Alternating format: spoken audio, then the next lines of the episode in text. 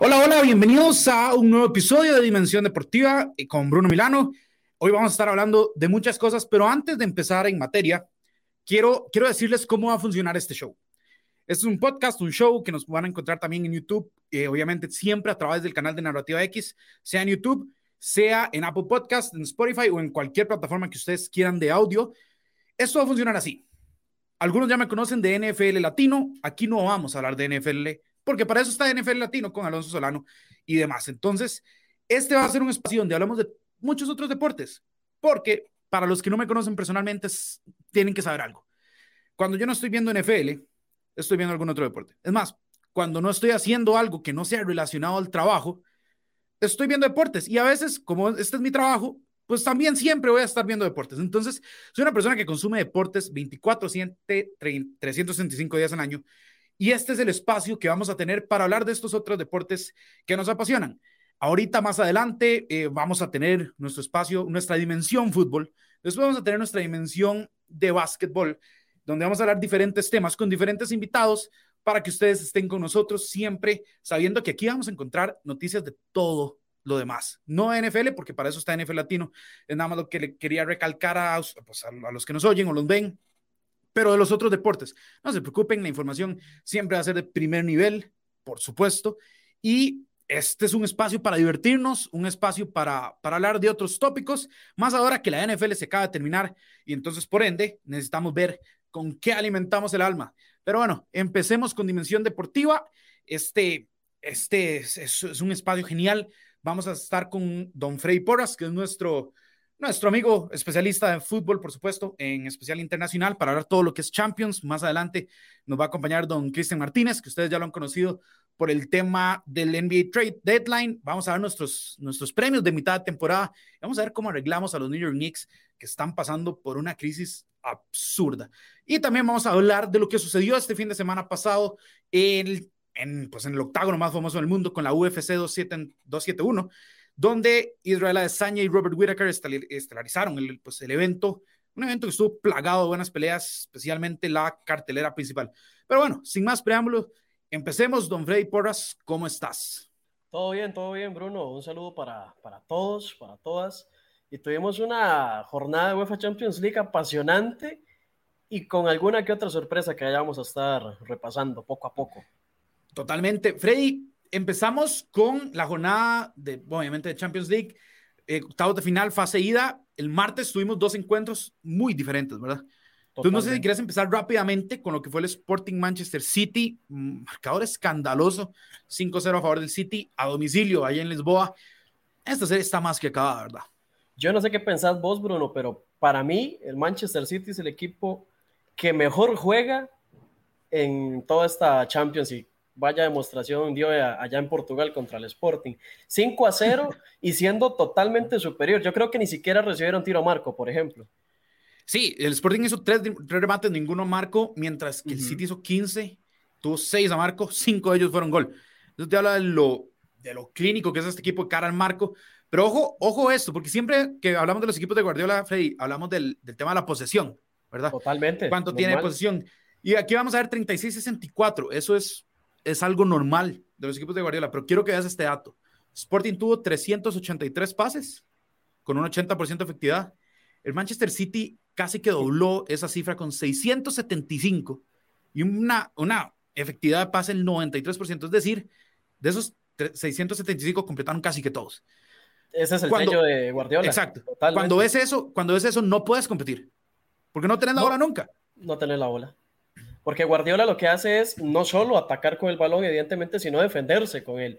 Porque ya sabemos que eh, hay facetas en el juego donde eh, hay tiempos en el partido donde es mejor retener un poco la mala pelota para que el Real no te haga daño. Eh, porque hay momentos que los partidos se descontrolan totalmente y la mejor forma, la mejor forma para controlar un partido de fútbol, desde mi punto de vista, es con la posesión de balón que Guardiola la tiene como un sello desde siempre desde siempre. Y se está viendo mucho mejor con este City que es serio, pero serio candidato a, al título de Champions, que sería la primera de Guardiola, ¿verdad? Sí, la, eh, primera Guardiola con, en el City. En sí. City. Sí, eh, es, es, es interesante lo que decís, porque hay muchos que dicen, bueno, la mejor defensa es tener una muralla. En el caso de Guardiola y en tu caso personal, ¿verdad? la mejor defensa siempre es tener la posición, porque es como que vayas a una guerra y le quites al ejército que está al frente de las armas. Totalmente. ¿Verdad? Es bueno, usted quiere venir a dispararme, usted tiene que venir a quitarme el arma que yo ya le robé. Entonces, se vuelve, se vuelve un ajedrez donde el otro equipo se va a desesperar, va a dejar eh, líneas, y donde igual lo estás abrumando tanto en ataque, que en algún momento vas a encontrar campo. En este, en este caso les duró siete minutos Guardiola en abrir ese rojo. Incluso tuvo una, eh, Phil Foden tuvo una muy empezando el encuentro que, que, no entró. Es decir, desde el minuto uno, básicamente, el City estaba empujando. Hay que recordar, Freddy, que ya no existe la regla de gol de visitante. Igual un 5-0 definitivo, donde sea, aquí, ¿verdad? Aquí no hay nada que hacer. Aquí no hay absolutamente nada que hacer para el Sporting, que si bien es cierto, en la previa eh, se pronosticaba que sí, que el City iba a pasar sin mayor apuro, tampoco era de esperarse un 5-0 en la cancha del Sporting, ¿verdad? Sí, en especial porque el Sporting no tiene malos jugadores. Estamos hablando de, de, de González, de, de, Paliña, Sebastián Cuates, que es un, que es un tipo que ha tenido un recorrido enorme. Sí, un recorrido enorme. Antonio Adán, portero eh, canterano del, del, Real Madrid, que ha hecho una buena carrera luego de partir de, los merengues. Eh, Pedro Porro, un buen carrilero derecho y demás, pero no hubo respuesta. Dos de Bernardo Silva, uno de Foden, uno de Marges y otro de Sterling. Entonces podemos declarar básicamente, Freddy, este, esta serie. Y golazos. ¿no? golazos también, ¿verdad? El de Sterling y el de Bernardo Silva son joyitas para, para enmarcar. Sí, totalmente. Pero pasemos, Freddy, al partido que más llamaba el partido. El, el partido. la serie de estos octavos de final, ¿verdad? Total. Nos fuimos al Parque de Príncipes, París Saint Germain, Real Madrid, Messi enfrentando al Real Madrid después de partir del Fútbol Club Barcelona. Eh, Lo de Mbappé este también. Mbappé, toda la historia de Mbappé. habla. Tienes razón, pero ¿qué te dejó el partido como tal? Porque yo tengo varias opiniones, pero quiero saber tu, tu conclusión, digamos, de este partido. ¿Cómo lo, cómo lo viste? O sea, se esperaba realmente una, un partido parejo, partido para cualquiera.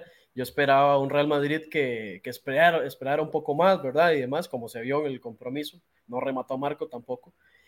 Pero lo que yo no me esperaba realmente es que el Paris Saint Germain fuera tan superior con la propia tenencia de la pelota y la propia generación de oportunidades de peligro. Yo no esperaba eso. Esperaba, sí, un partido más, más equilibrado desde ese aspecto, ¿verdad? Al final, una genialidad de Mbappé, que muy pocos jugadores son mejores que Mbappé hoy mismo, eh, terminándole el resultado al Paris Saint Germain, pero la eh, serie está súper abierta en el Santiago Bernabéu. Vamos a ver otro buen partido y definitivamente está la serie de los octavos de final que puede dar mucho de qué hablar eh, cuando ya se, se finiquite. Sí, yo, yo voy a decirte un par de cosas. Obviamente todo el mundo pone a Mbappé como la figura, no solo por el gol, un golazo, como vos decís. Fue la figura. Pero porque, porque el tipo tuvo a, Daniel, a Dani Carvajal en una pesadilla ah, constante. pero es que no le ganaba. Y cuando Militado venía a hacer la, la, cobertura, se iba en banda también. O sea, no hubo forma de parar a Kylian Mbappé. Yo quiero resaltar mucho el partido de Marco Verratti. quiero resaltarlo demasiado. Estuvo en todo lado estuvo atinado.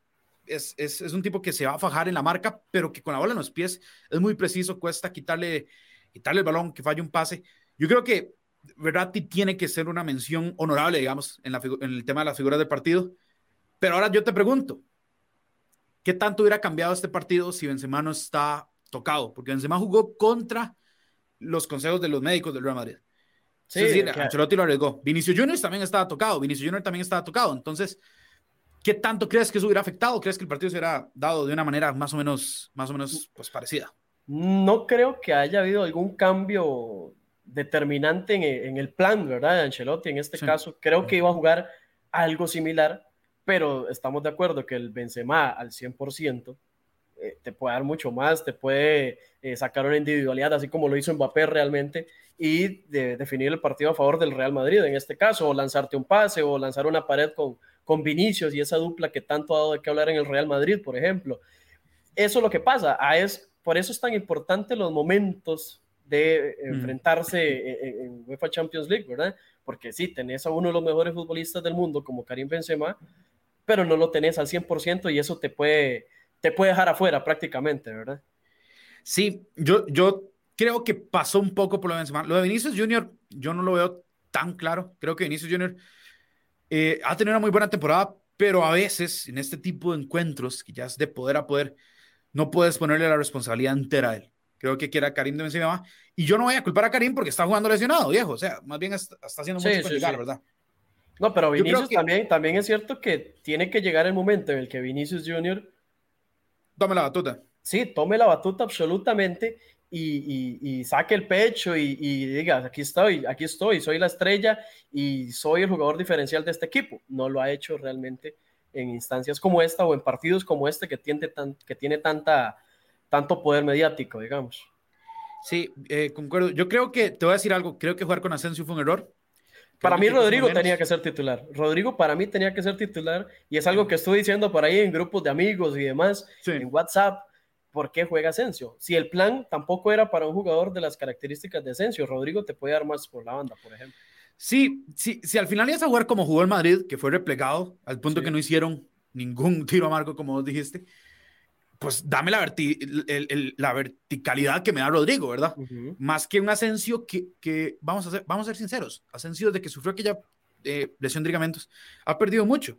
Ya no es el tipo eléctrico, ya no es el tipo punzante, ya no es ese ya no es ese jugador rápido que te dejaba atrás. Ahora es un tipo que depende más de lo que hace él con el balón, más que los movimientos o carreras que puede hacer sin él. Entonces, en este caso, creo que, creo que meter a, Asensio fue un gran error. Incluso yo hubiera preferido ver a Gareth Bale, por ejemplo. Desde ya te digo que para mí, para mí, Marco Asensio es un jugador un poco sobre, sobrevalorado, un poco un poco. Yo, yo, yo, voy a, yo, voy a, compartir con vos. Yo voy a compartir con vos. Hubiera, yo no hubiera puesto a Rodrigo, hubiera puesto. O sea, si es entre Rodrigo y Asensio, prefiero a Rodrigo para este tipo de partidos. Yo hubiera puesto a Gareth Bale, es un tipo que ya ha ganado Champions con el Madrid.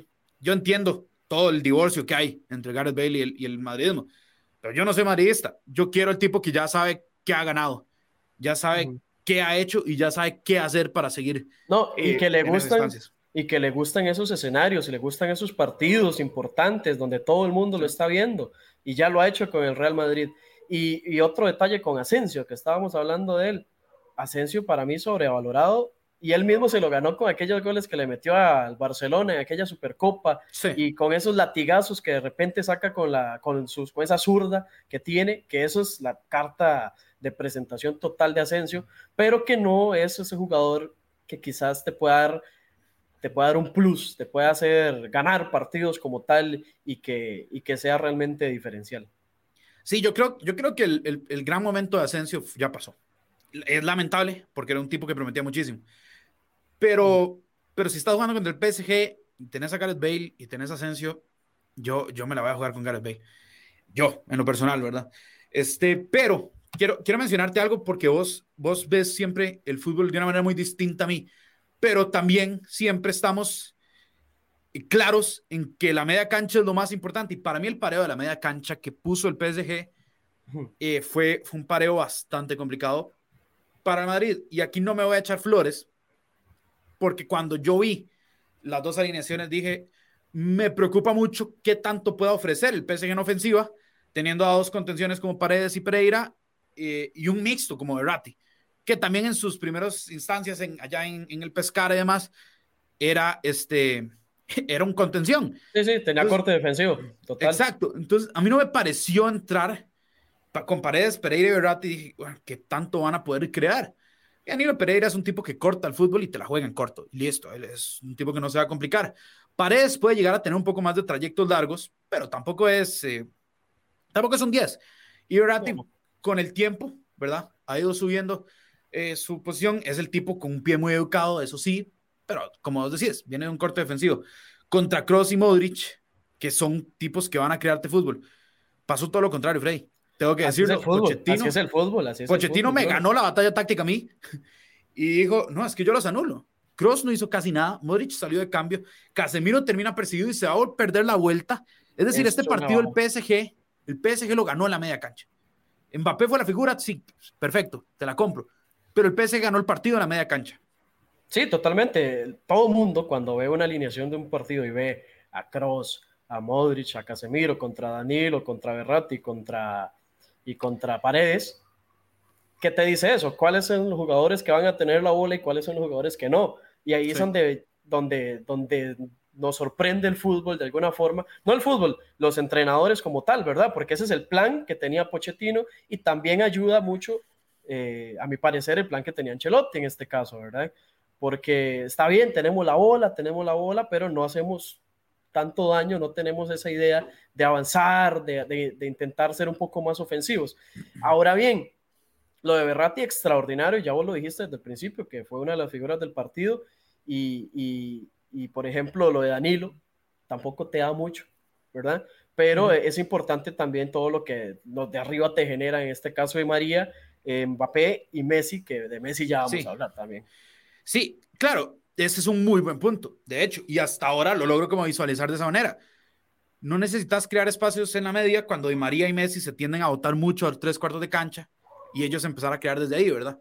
No es, no es como, como Vinicius o Asensio que te esperan más al fondo, más en pasos de profundidad, sino que ellos vienen, pueden recoger la bola y ahí vamos a crear. Entonces, creo que Pochettino jugó muy bien con eso. El problema aquí es que yo creo que el PSG se quedó corto. Y obviamente está el penal fallado de Messi, que ahorita voy a decir un par de cosas, pero, pero más allá de eso. No, vayamos a lo de Messi todavía. Sí, no, pero más allá de eso, creo que el París tiene que salir de ese partido satisfecho porque ganó, pero sabiendo que pudo haber definido la serie. Sí, sí, sí, un 2 a 0 ya complicado absolutamente todo para el Real Madrid, que salió vivo. Ese sería el titular eh, en sitios web, en los periódicos. Que es lo que nunca querés hacer con el Real Madrid, ¿verdad? No, le das la oportunidad de sobrevivir y en la vuelta te, vas a, te puedes arrepentir perfectamente. Y algo que quería puntualizar con, con eso que estabas mencionando, ¿sabes qué es lo que pasa? Que si, por ejemplo, las líneas están un poco atrasadas, no hay ninguna, ningún espacio detrás de, de ellos, de los centrales, de los laterales. Entonces, por obligación, le decís a Messi eh, y a Di María, bajen un poco, hagan superioridad en la media cancha, y es ahí donde también puede ganar la batalla eh, Pochettino eh, en el propio medio campo, ¿verdad? A la hora de generar juego. Sí, hay, ya voy a hablar de Messi, porque el partido de Messi a mí no me gustó. No, a ver, no, no estoy diciendo que fue una calamidad, no te estoy diciendo que es un desastre. Porque cuando uno habla mal de Messi, cuando uno habla mal de Messi, eh, de un solo saltan, te dicen, te dicen cosas, te recuerdan a la mamá y demás. Pero del 1 al 10, para el calibre que hemos visto de Messi en su carrera, para mí este partido es 6. Mucho, y tal vez siendo generoso. Mucho. Demasiado, demasiado, Bruno, demasiado. Para, por eso, estoy siendo generoso porque tal vez no quiero que, que se acuerden de mi madre, pero nada más, lo, lo, voy a bajar a 5. No me interesa que se acuerden de ella. Voy a bajarlo a 5. Este es un partido de los de los partidos donde uno dice, bueno, si aquí Messi viene a, a, pues, a, a poner el pie en el acelerador, este partido es una goleada. Es que, ¿sabes qué es lo que pasa con Messi? Que llegó al Paris Saint Germain para partidos como este. Para ganar la UEFA Champions League y no, no se puede permitir que tenga un partido, no de cinco, te lo digo de una vez, de cuatro, por el simple hecho de ser Messi. Porque si sos Messi, tenés una obligación mayor. Si fuera un jugador común y corriente, como algún otro, qué sé yo, Sarabia, bueno, ya Sarabia no está en el Paris, pero por ejemplo, o sea, puedes hacer ese partido pero Messi tiene la obligación de ser diferencial, de marcar, eh, de anotar, de hacer un penal, por el amor de Dios, y no lo hizo. No lo hizo, porque no, no fue que falló el penal, porque no fue que se lo taparon, es que lo tira mal también. sí, lo tira. Que que, las cosas son, son así y no van a cambiar, ¿verdad? Partido de cuatro. Sí, sí, pues, o sea, ves, es que ya, ya empecé en seis y ya me lo quieres vender en cuatro y, y lo compras. Y la, verdad es que te lo puedo comprar. La, eso, eso, es la realidad. Te lo puedo comprar. Un tipo que realmente no pesó mucho, no tuvo muchas de peligro, tuvo el penal. Que yo voy a ser muy honesto, yo no, no, no me gusta ver a los zurdos tirar penales. Y no, o sea, no me gusta. No, es que no los tiran bien, viejo. Solo conozco un zurdo que ha tirado bien los penales. Yo también, yo también lo conozco. Y los que no son de Costa Rica, porque aquí no se escucha mucha gente de. México y demás, los que no son de Costa Rica ni siquiera lo van a conocer. Se llama Cristian Oviedo, tipo que ya se retiró. Era un panzón, zurda muy educada, un panzón, pero que en los penales creo que a fallaba. Ahora que decís eso, creo que a México en una Copa Oro le tiró un penal que pega en el tubo y pega un poquito antes de la, de la línea, golazo. Sí. Ocho atajaba, de hecho. No sé qué año era. Sí, hace sí, eso fue hace mucho, porque, porque Oviedo se retiró hace ratito. Hace demasiado. Y fue seleccionado hace más ratito, ¿verdad? Pero bueno, tal vez se acuerdan, tal vez no. Pero ese es el único tipo que yo quiero ver, que patea con la izquierda y se, y se, y se alinea para tirar un penal. El resto de los zurdos no saben tirar penales, viejo. No la saben cruzar, les queda centradísimo, que fue lo que le pasó a Messi. Y más con un portero tan largo como Courtois. tenés que esquinearla bastante. El tipo la tiró casi que centrada, no la saben cruzar, yo no sé qué es el problema, porque cuando vienen en carrera te la cruzan a la sí, pero cuando los pones en el manchón blanco, no, se, les desinfla a la izquierda, se, se les desconecta el circuito. Es más, para los que conocen a Bruno Milano por NFL Latino, don Alonso Solano, zurdo, siempre ha dicho que él fallaba los penales no por ponerse nervioso, no porque no sabía tirarlos, y él es zurdo, y es bueno en el fútbol. Entonces, para que vean que, o sea, es, como un, hay pruebas, hay pruebas. Hay pruebas. y hay bastantes pruebas. O sea, no, no, estamos hablando de los tipos con los que jugamos el fin de semana ahí en, en la placita. No, no, estamos hablando de de, de, Lionel Messi. Nunca ha sido bueno para tirar penales. Ha fallado muchos en momentos importantes. No lo pongas a tirar un penal, viejo, porque no la saben cruzar. Entonces, lo único que les queda es tirarla eh, pues, a la derecha del portero, lo cual también se hace predecible. Entonces. haciendo, haciendo mente el partido de Messi, lo único destacado que recuerdo es una pelota que le tira a Mbappé en el primer tiempo, que Mbappé termina rematando incómodo y demás, y que por toda la, la termina tapando. A partir de ahí, no encuentro otra jugada de realmente peligro, o sea, de, una pared, una sociedad ahí con alguien, un remate, porque de hecho creo que no remató a Marco además del penal. Eh, Eso ya te dice demasiado. creo que tú nada más eh, al cuerpo creo que curtó así. Pero, pero, pero, ¿sabes qué es lo que pasa? Que que Messi, digamos, en este partido tenía todo para destacar. ¿Por qué? Porque era un equipo, era un equipo que estaba replegado, no tan replegado, ¿verdad? Tampoco estamos diciendo que el Real Madrid metió el bus, no, estaba replegado y defendiendo bien, ¿verdad? Sí. Bloque medio y defendiendo bien, pero tenía todo ese, todo ese último cuarto de cancha como para sacar una genialidad, eh, sacar una pared, tirar un paso de profundidad, sacarse a uno, dos y sacar un remate a Marco al menos. Tenía todo, porque la pelota, el partido se estaba jugando ahí y no lo hizo. O sea, otra cosa sería que el partido fuera al revés, que era el Real Madrid quien estaba atacando, el Paris Saint Germain defendiendo, y en una contra fuera la única oportunidad que iba a tener. No, el Paris tenía la pelota, Messi le llegaba al balón, pero no, no, no encontró la forma de, de hacerle daño al Real Madrid. Sí, en especial porque Casemiro y Militao fueron apercibidos relativamente temprano en el partido. ¿Verdad? Casemiro desde el primer tiempo y Militao empezando el segundo tiempo ya tenía amarilla. Y es donde, donde uno dice, bueno, además estos tipos se tienen que limitar más, tienen, tienen un poco más de problemas y no pueden ser tan arriesgados. Y porque tenías Mbappé haciendo locuras por esa banda derecha del Real Madrid. Entonces, es más, te voy a decir algo. Eh, Pochettino no sacó a Messi porque tuvo miedo. Di María estaba jugando mejor que Messi. Si vas a meter a Neymar, meterlo por Messi, digamos. Pero tuvo miedo, porque hoy, por supuesto, el, nombre, de Messi carga con eso, ¿verdad? Vos lo sacarías a Messi si fueras entrenador del Paris Saint Germain y tiene un partido así.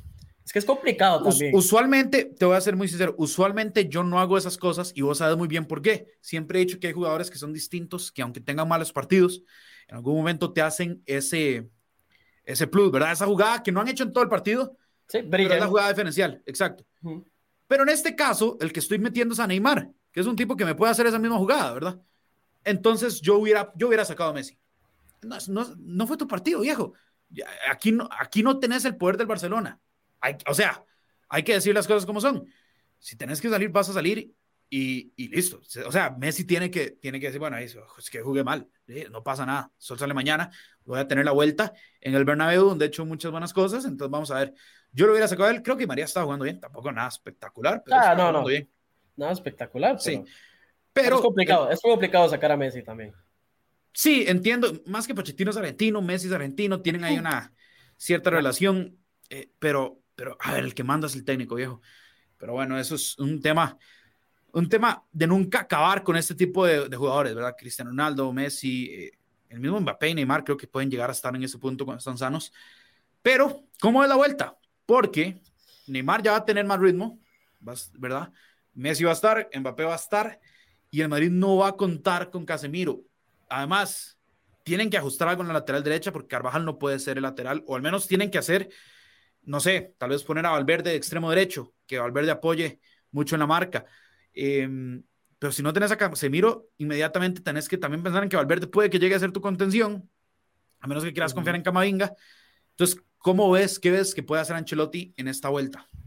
Complicado, complicado porque el simple hecho de estar obligado a buscar el partido ya te deja eh, metros atrás, ¿verdad? Y metros atrás significan ver a Mbappé arrancando a, tota, a toda velocidad, mejor dicho, eh, a Messi tal vez haciendo daño a Neymar, que ya lo dijiste que va a volver con un poco más de, de minutos en este caso, al propio Di María, que va a hacer, puede hacer mucho daño, y también te puedo sumar hasta Hakimi, ¿verdad? Que eso es un rayo por la banda derecha. Entonces eso es una preocupación enorme para Ancelotti, pero que está obligado a, tomar esos riesgos, ¿verdad? Porque el partido, el partido tiene que ser así.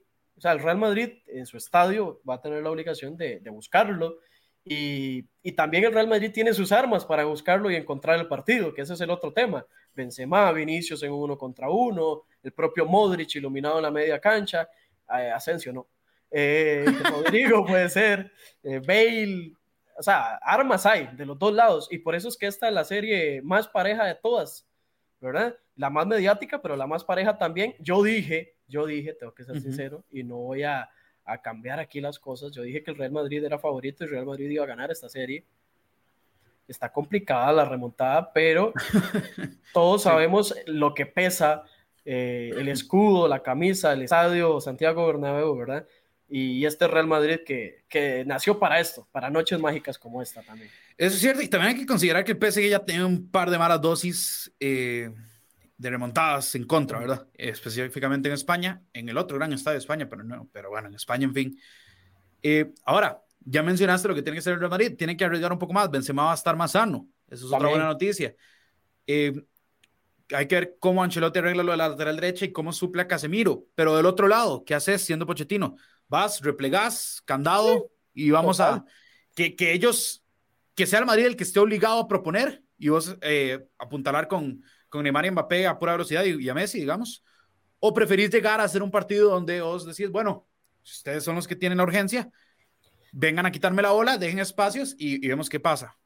¿Sabes, ¿Sabes qué te digo? Que el Paris Saint Germain en este caso, o sea, el mejor partido que ha hecho en la temporada, sin temor a equivocarme, fue este contra el Madrid en el Parque de los Príncipes, sin duda. Porque tácticamente este, sí, este, este, Paris, este Saint Germain venía sufriendo problemas defensivos, hasta bastante torpes incluso.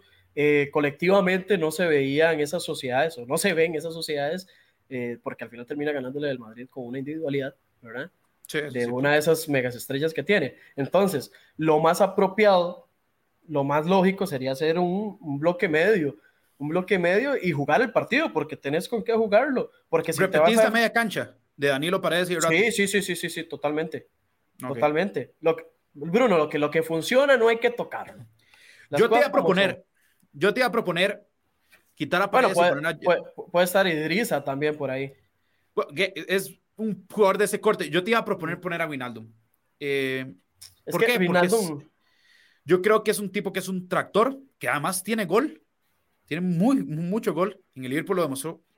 En el Liverpool, eso es lo que iba a decir. En el Liverpool lo demostró, pero en el Paris Saint Germain es uno de los fichajes que menos rendimiento ha dado hasta ahora. Sí, pero creo que el partido es para él. ¿A qué me refiero? El Madrid va a estar desesperado por crear fútbol viejo y lo que menos necesita es un tipo como Wijnaldum que se mete entre líneas, que es un chicle, que no te lo puedes sacar de encima porque el tipo tiene aire y, y, y, que si logras pasarlo, ahí sí tengas una piedra como Danilo. ¿Me entiendes? Creo, creo que es un partido para Wijnaldum. Probablemente repita, como vos decís, lo que, lo que equipo que gana, repite, ¿verdad? No, no, hay, no hay por qué cambiar lo que no está, lo que no está roto. Pero si no lo veo de inicio, sí veo a, a Wijnaldum tal vez entrando en la banca Siempre y cuando el partido se preste, ¿verdad? Sí, sí, porque si tenés que meter un candado, metes, metes a Idrissa Gana Gay. Pero si no, si tenés que ir a proponer un poco más, tal vez podamos ver a, al, al, neerlandés. Otro tema, para los que, nos ven aquí en Costa, nos, escuchan en Costa Rica. Eh, Freddy, perdón. Donnarumma fue el titular. No hizo nada porque no le llegó nada, ¿verdad? Pero fue Donnarumma el titular. ¿Crees que repite? Literal, literal no, yo, yo diría que sí. O sea, si ya Pochettino le está apostando a Donnarumma, yo diría que sí. Y no solo Pochettino, para mí, para mí, y si quieren, eh, me insultan lo que quieran y lo voy a decir, sí, Gianluigi Donnarumma es mejor portero que Keylor Navas hoy día. Para mí Gianluigi Donnarumma, es el mejor portero del mundo y vengan de uno. Porque muchos me dicen que Courtois me parece perfecto, pueden, pueden, decírmelo, pero para mí Gianluigi Donnarumma, por ejemplo, son dos tipos de casi que la misma estatura. Si te hacen un tiro por abajo, quiero a Gianluigi Donnarumma atajando y no a Courtois, por ejemplo. bueno, Courtois le sacó, una buenísima. le sacó una buenísima Mbappé también. Sí, eh, prefiero a Donnarumma, viejo. Creo que Donnarumma es mejor en casi que todo, exceptuando, porque Donnarumma, eh, exceptuando porque Donnarumma tiende a rebotar bastante más el balón. pero, pero bueno, eh, el tipo tiene como 21 años todavía, o sea, por favor, voy, voy a aprender. Entonces, vos ves PSG repitiendo alineación, siendo un bloque medio, diciendo al Madrid, bueno, si usted me quiere atacar, atáqueme. Es que también... si logra hacer el peligro que no lo hizo en la vida, que no hizo también, la vida. también digo que, que, se repite esa media cancha por el simple hecho de que, ok, el Real Madrid va a salir con ese impulso anímico y demás de querer ir, presionar, ir al frente y demás, ¿verdad? Entonces, eh, de una manera contenerlo es con Danilo y con eh, Paredes, perfectamente. Por supuesto. Ahora, ya después, ya después Jorginho eh, puede entrar a, hacer daño, como vos decís. Sí, ¿sabes qué me pasa? Que al no estar Casemiro, vas a tener que poner un jugador de un corte más ofensivo, porque Valverde puede quedarse atrás y más, pero Valverde tiene mucho recorrido. Sí. Y lo mismo puede pasar con Camavinga. Yo creo que Vinaldum puede explotar esa zona, esa zona, esos huecos de una manera fenomenal. Pero bueno, Pochettino ya me cayó en la ida. Vamos a ver si me calla en la vuelta. Eh, don Freddy Porras, ¿tenés una predicción oficial para ese partido de vuelta o uh, te la quieres guardar? Yo esperaría que te mojaras, pero, pero eh, si te tiembla la mano, no, no, no pasa nada. Yo no puedo obligarte a hacer nada. Siempre hago lo contrario de lo que la gente espera, así que voy a... No, no, yo dije, lo que voy a decir es eso, voy a repetirlo. Yo dije que ganaba el Madrid y lo dije hace hace rato ya. Pero gana el Madrid el partido de vuelta. No, no, la serie. La gana la serie. Yo dije que ganaba la serie. ¿Ves un 2-0? ¿Ves al Madrid ganando por dos? ¿O penales? Decime algo más, don Freddy Porras. Dame, dame el picante, dame el picante. Vamos a, a, eh, vamos a tiempos extra, lo gana el Madrid. Tiempos extra, lo gana el Madrid. Ya lo ha hecho bastantes veces. Pasamos a la jornada del día miércoles. Eh, el Bayern de Múnich, que está en un momento de forma bastante complicado empata al puro final contra el Red Bull de Salzburgo en un partido donde, si bien el Bayern fue superior en básicamente todas las áreas del partido, te demuestra que la posesión no lo es todo y que si no creas opciones claras, viejo, tampoco, tampoco puedes este, pedir mucho. Se pone al minuto 20 en ventaja Don Freddy Porras, el Salzburg, con un gol de Chukwuike Adamu. Si pronuncio mal el nombre, no me pueden criticar, viejo, a ver. Eh, tiene todo el abecedario ahí pero con un 28% de posesión, el Salzburg le complicó la vida hasta el último minuto al Bayern Múnich. Un Bayern Múnich que aquí te tengo los últimos resultados. Eh, Freddy, empate con el Salzburg, perdió con el Bochum eh, para los ticos. Goleados, goleados. Goleados 4 a 2. Y le ganó sudando al, al, al Leipzig en la Bundesliga. Esos han sido los últimos tres partidos del Bayern que está ahorita entrando en ese, en ese punto de temporada donde las cosas no le están saliendo muy bien. Y es un punto de la temporada donde le tienen que salir bien porque si no te vas para casa. Sí, y es uno de los favoritos también para esta Champions. Yo creo que realmente, o sea, el partido, el simple hecho de empatarlo contra el Salzburg es, es noticia realmente con este Bayern que está acostumbrado a, no digo en los últimos partidos, pero es que todos, todos hemos visto el poderío del Bayern. Y yo quise pensar que había sido un accidente lo que pasó con, con el Boschum, le juega Gamboa y que le metió un golazo, por cierto, lateral tico. Y, pero ahora se ve que, que, quizás no, no es tan accidente y que este equipo se puede tambalear en estas en esta, en esta época que es tan, tan definitoria en este caso. Pero yo creo que no, no va a tener no va a tener tantas complicaciones, quiero pensar, quiero pensar en el, en el Allianz Arena que va a sacar adelante esta, esta serie. Eh, sí, es, es lo que la lógica indica, ¿verdad? Es decir, no, no se ve cómo el Salzburg pueda llegar a sacar esta serie, porque, como decimos, a pesar de que este partido fue un poco complicado para Bayern Múnich, el Salzburg tampoco fue que creó mucho más allá del gol, ¿verdad? No, casi no tuvo el balón. Entonces, eh, o sea, si vemos escuadra por escuadra, no hay, no hay este. No hay color, no hay color. No hay debate alguno, exactamente. Em, tengo que ser muy sincero, me sorprendió porque la formación del Bayern fue absolutamente ofensiva, absolutamente ofensiva, y que solo han hecho nueve tiros a marco en 22 intentos y solo han anotado un gol, eh, a mí me diría que la pólvora está muy mojada. Benjamin Pavard, Niklas Zule, Lucas Hernández. Pavard y, Lucas Hernández pueden jugar tanto lateral como central, ambos franceses, ambos campeones del mundo. Zule, pues tu bastión ahí de libero. Kimmich Tolizo resguardando la media cancha, pero buscando dar salida más que todo. Pero ojo, Don Freddy Porras, Kingsley Coman, Leroy Sané, Thomas Müller, Serge Gnabry y Robert Lewandowski, todos de titulares. ¿Cómo explicamos entonces que este equipo no haya tenido tantas opciones claras y que le haya costado tanto anotar al final de cuentas.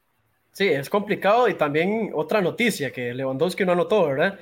Que, es el claro eh, mejor nueve que hay en el momento, a menos, de que quieras debatirlo, pero eso será para, para otro momento. Es complicado, ¿verdad? Porque es que hay, hay un tema con la contundencia en el fútbol que, que tengo toda mi vida viendo fútbol y no sé cómo explicarlo. ¿Cómo es posible que un equipo eh, tenga ocasiones de gol, ¿verdad? También hay que ver cómo fueron las ocasiones de gol, ¿verdad? Que hay, unas que son más claras que otras, sí, pero que, no, que no hayas tenido esa cuota de contundencia.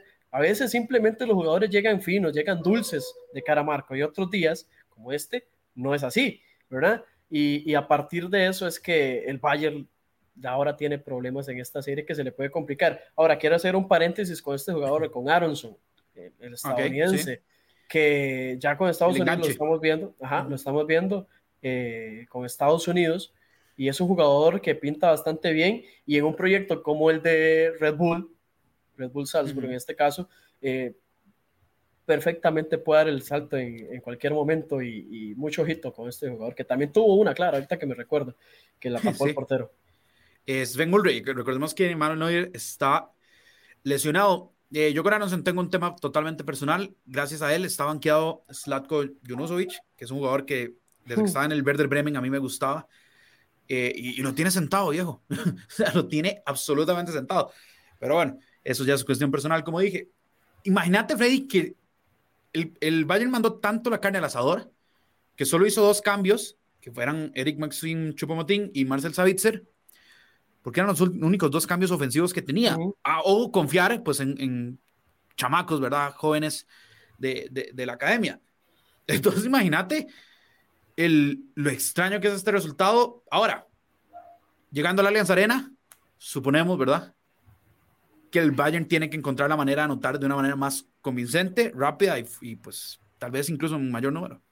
Sí, y lo, lo, lo malo para el Bayern, la mala noticia para el Bayern es que el Salzburg ya se dio cuenta de cómo hacerle daño a este equipo, ¿verdad? Claro. Con esas transiciones, eh, defensa-ataque rápidas, esos contragolpes, que así llegó el gol, de hecho, en una, en una buena transición de este tipo. Y evidentemente va a ser el plan otra vez en el Allianz Arena. Otra cosa es hacerlo en, en este estadio, ¿verdad? Que tanto pesa a nivel europeo. Y, y, otro detalle que iba a decir, que eh, una jugada que Pavar la sacó prácticamente de la línea también, ¿verdad? sí o sea, el, el marcador eh, pudo haber sido diferente en este caso, así como también tuvo el Bayern, una que otra también tuvo el Salzburg. Sí, e, eso es muy cierto. Pasemos al otro partido, otra vez, partido de dos ex campeones europeos. El Liverpool tiene seis estrellas, el Inter tiene tres, si no me equivoco. Sí, tres. Y claro, el Inter no ha ganado en bastante tiempo, desde aquel triplete que lograron con José Mourinho al mando. El Liverpool ganó hace un, par de años. Este, un partido que no se explica si solo ves el marcador, ¿verdad, Frey? Es el marcador de 2-0 a favor de Liverpool de visita en el Giuseppe Meazza. Pero el que vio el partido sabe que esto no fue un dominio de Liverpool. No, para nada, para nada. Fue un partido totalmente parejo. Eh, y en las estadísticas se ¿verdad? Posesión de balón parecida. Y aquí repasando 52-48 a favor de Liverpool, por ejemplo, en posesión de balón. En remates a marco, eh, solo los, los goles y para de contar, los dos goles de Liverpool y el Inter no, el Inter no remató a Marco, esto es otra cosa, no remató a Marco, pero eso no quiere decir... A pesar de estar ahí cerca, ¿verdad? Ajá, a pesar de estar ahí, tuvo una con Lautaro que termina pegando en el, en el poste, por ejemplo, eh, un partido totalmente parejo que se termina decidiendo en, en el segundo tiempo y que, y que mala suerte para, para el Inter, ¿verdad? Porque... Eh, podría competirle, para mí es el mejor equipo de Italia ahorita mismo, a pesar de que no es puntero. Para mí es el mejor equipo de Italia, el, que, el equipo que mejor juega, el mejor equipo que, que juega el fútbol en Italia. Y lastimosamente en su estadio termina cayendo contra, contra este Liverpool, que también es de esos equipos que están ahí eh, en el tema de favoritismo para ganar la Champions. Sí, yo me atrevo a decir que el, el, Inter era bastante superior al Liverpool antes de, bueno, al menos en el primer tiempo. Creo que Perisic, Perisic ah, es un jugadorazo. Partidazo. Un jugadorazo. Y lo ha sido desde antes de llegar al, al, al Inter. Este tipo es un verdadero crack. El, el hecho de que sea ambidiestro y tan rápido es, es un problema para los laterales, viejo. Eh, el, el, Inter era el que estaba ahí pisando tres cuartos de cancha. Obviamente, cuando tenés a, a, un Virgil van Dijk en la central, a un tipo como Ibrahim Konate, que tal vez no ha sido eh, tan explosivo este, este, esta temporada como se esperaba, pero que tuvo un partidazo. Disculpa, Freddy, eh, costó encontrar opciones, ¿verdad? Claras de, de, gol, al punto de que no hicieron un remate marco más allá del, del poste que mencionabas. Allison no se tuvo que emplear a fondo pero estaban ahí, pisando tres marcos de, eh, de, de, de campo. Yo voy a ser muy sincero, eh, creo que Klopp falló en el planteamiento inicial. No podés meter a Harvey Elliott, que es un tipo que está más acostumbrado a jugar como extremo que medio. Klopp lo ha ido probando de medio con el paso del tiempo, pero es un chamaco. es, bueno, es bueno, pero, pero la responsabilidad es máxima en un escenario como eh, este. no es el escenario. Yo entiendo si hay lesiones. Yo digo, bueno, está bien. Pero teniendo a Jordan Henderson, teniendo a Oxley Chamberlain, a Navi Keita Milner, o sea, ¿por qué te decantás por un tipo que no está preparado tal vez todavía para esto? Ahora, dicho, dicho que creo que se equivocó, los ajustes en el segundo tiempo son bastante buenos. Inmediatamente saca a Harvey Elliott y saca a Diego Jota, mete a Roberto Firmino, que, que tiene una química más consagrada con, con Mané y con, y con eh, perdón, y con Salah, que Jota, aunque Jota ha sido espectacular, ¿verdad?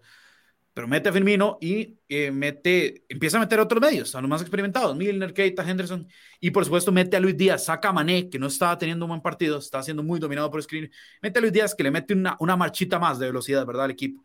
Y el por ahí empieza a equiparar las acciones. Rápidamente llega el gol de Firmino, que voy a decir algo, Freddy.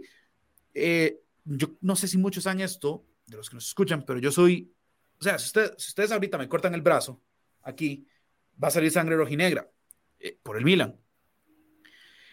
Handanovic, el gol de, el gol de, el gol que hace Firmino, el cabezazo. De cabeza, Handanovic, le ha sacado 25 de esas al Milan. 25, mínimo. O sea, sí, nos la saca. en esta se, le fue. Y el gol de Salah nos ha sacado otras 15 que le desvían el tiro y el tipo sí reacciona. Y en esta se queda, se queda, se queda parado. Entonces, yo lo, nada más lo dejo ahí, ¿verdad? Ojo. Eh, no, pero, es, más, mérito de él eso, que el ataje que, que, un error, porque es complicadísimo. Un, ah, vos, siempre sos el defensor de los porteros. Eh, yo te si, si, la has tapado 25 veces, tenés que taparla 26. No estoy diciendo que es culpable de, pero sos uno de los mejores porteros del mundo, deberías, para eso estás, ¿no? Nada más lo dejo ahí. Ahora, hay un tema con, con el Inter, que sin duda alguna, eh, eh, con Liverpool, con el Inter, mejor dicho, que extrañó totalmente a Varela, por ejemplo, en ese medio campo. Varela, es el jugador, comido a Thiago Alcántara. Varela se hubiera comido a Thiago Varela es el jugador diferente, técnicamente hablando, futbolísticamente, con lo que quieras. Varela es un jugadorazo en esa media cancha del Inter. No estuvo, no estuvo, al final, al final estuvo Chanaloglu y, y Vidal, ¿verdad? Sí.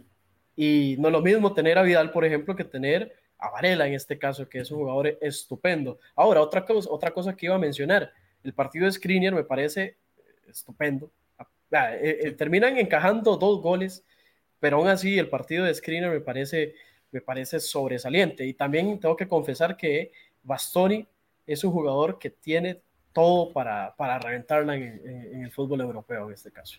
Sí, y, muy joven Bastoni. Dicho sea paso, Salah no brilló tampoco tanto. De hecho, Salah y Mané fueron contrarrestados hasta cierto punto. El tema con Salah es lo que mencionábamos ahora. Es el tipo especial que, aunque no tenga el mejor partido, necesita un, una, oportunidad para, para, hacer la, para hacer la diferencia. Y en el tema de Skriniar, creo que le costó un poco la entrada de Luis Díaz, porque pues, tenés que lidiar con Mané, que es un que, que, es una verdadera pesadilla, lo controlas y luego te meten otra pesadilla fresquita, ¿verdad? Es que también Igual se mantiene también está el tema del 3 contra 3 en este caso, ¿verdad? Porque son tres, tres, son tres rayos adelante. Bueno, Jota no tuvo un buen partido y Firmino, eh, Firmino, Luis Díaz. Rayo no es, pero es complicado, ¿verdad? Sí, es complicado. Ahora, lo de Firmino, meter un gol de cabeza sin ser esa una característica buena de él, eso te dice que, hay que mejorar ahí en ese aspecto, un problema de atención en este caso. Pero lo que estaba diciendo, esos tres jugadores contra tres centrales en este caso, ¿verdad?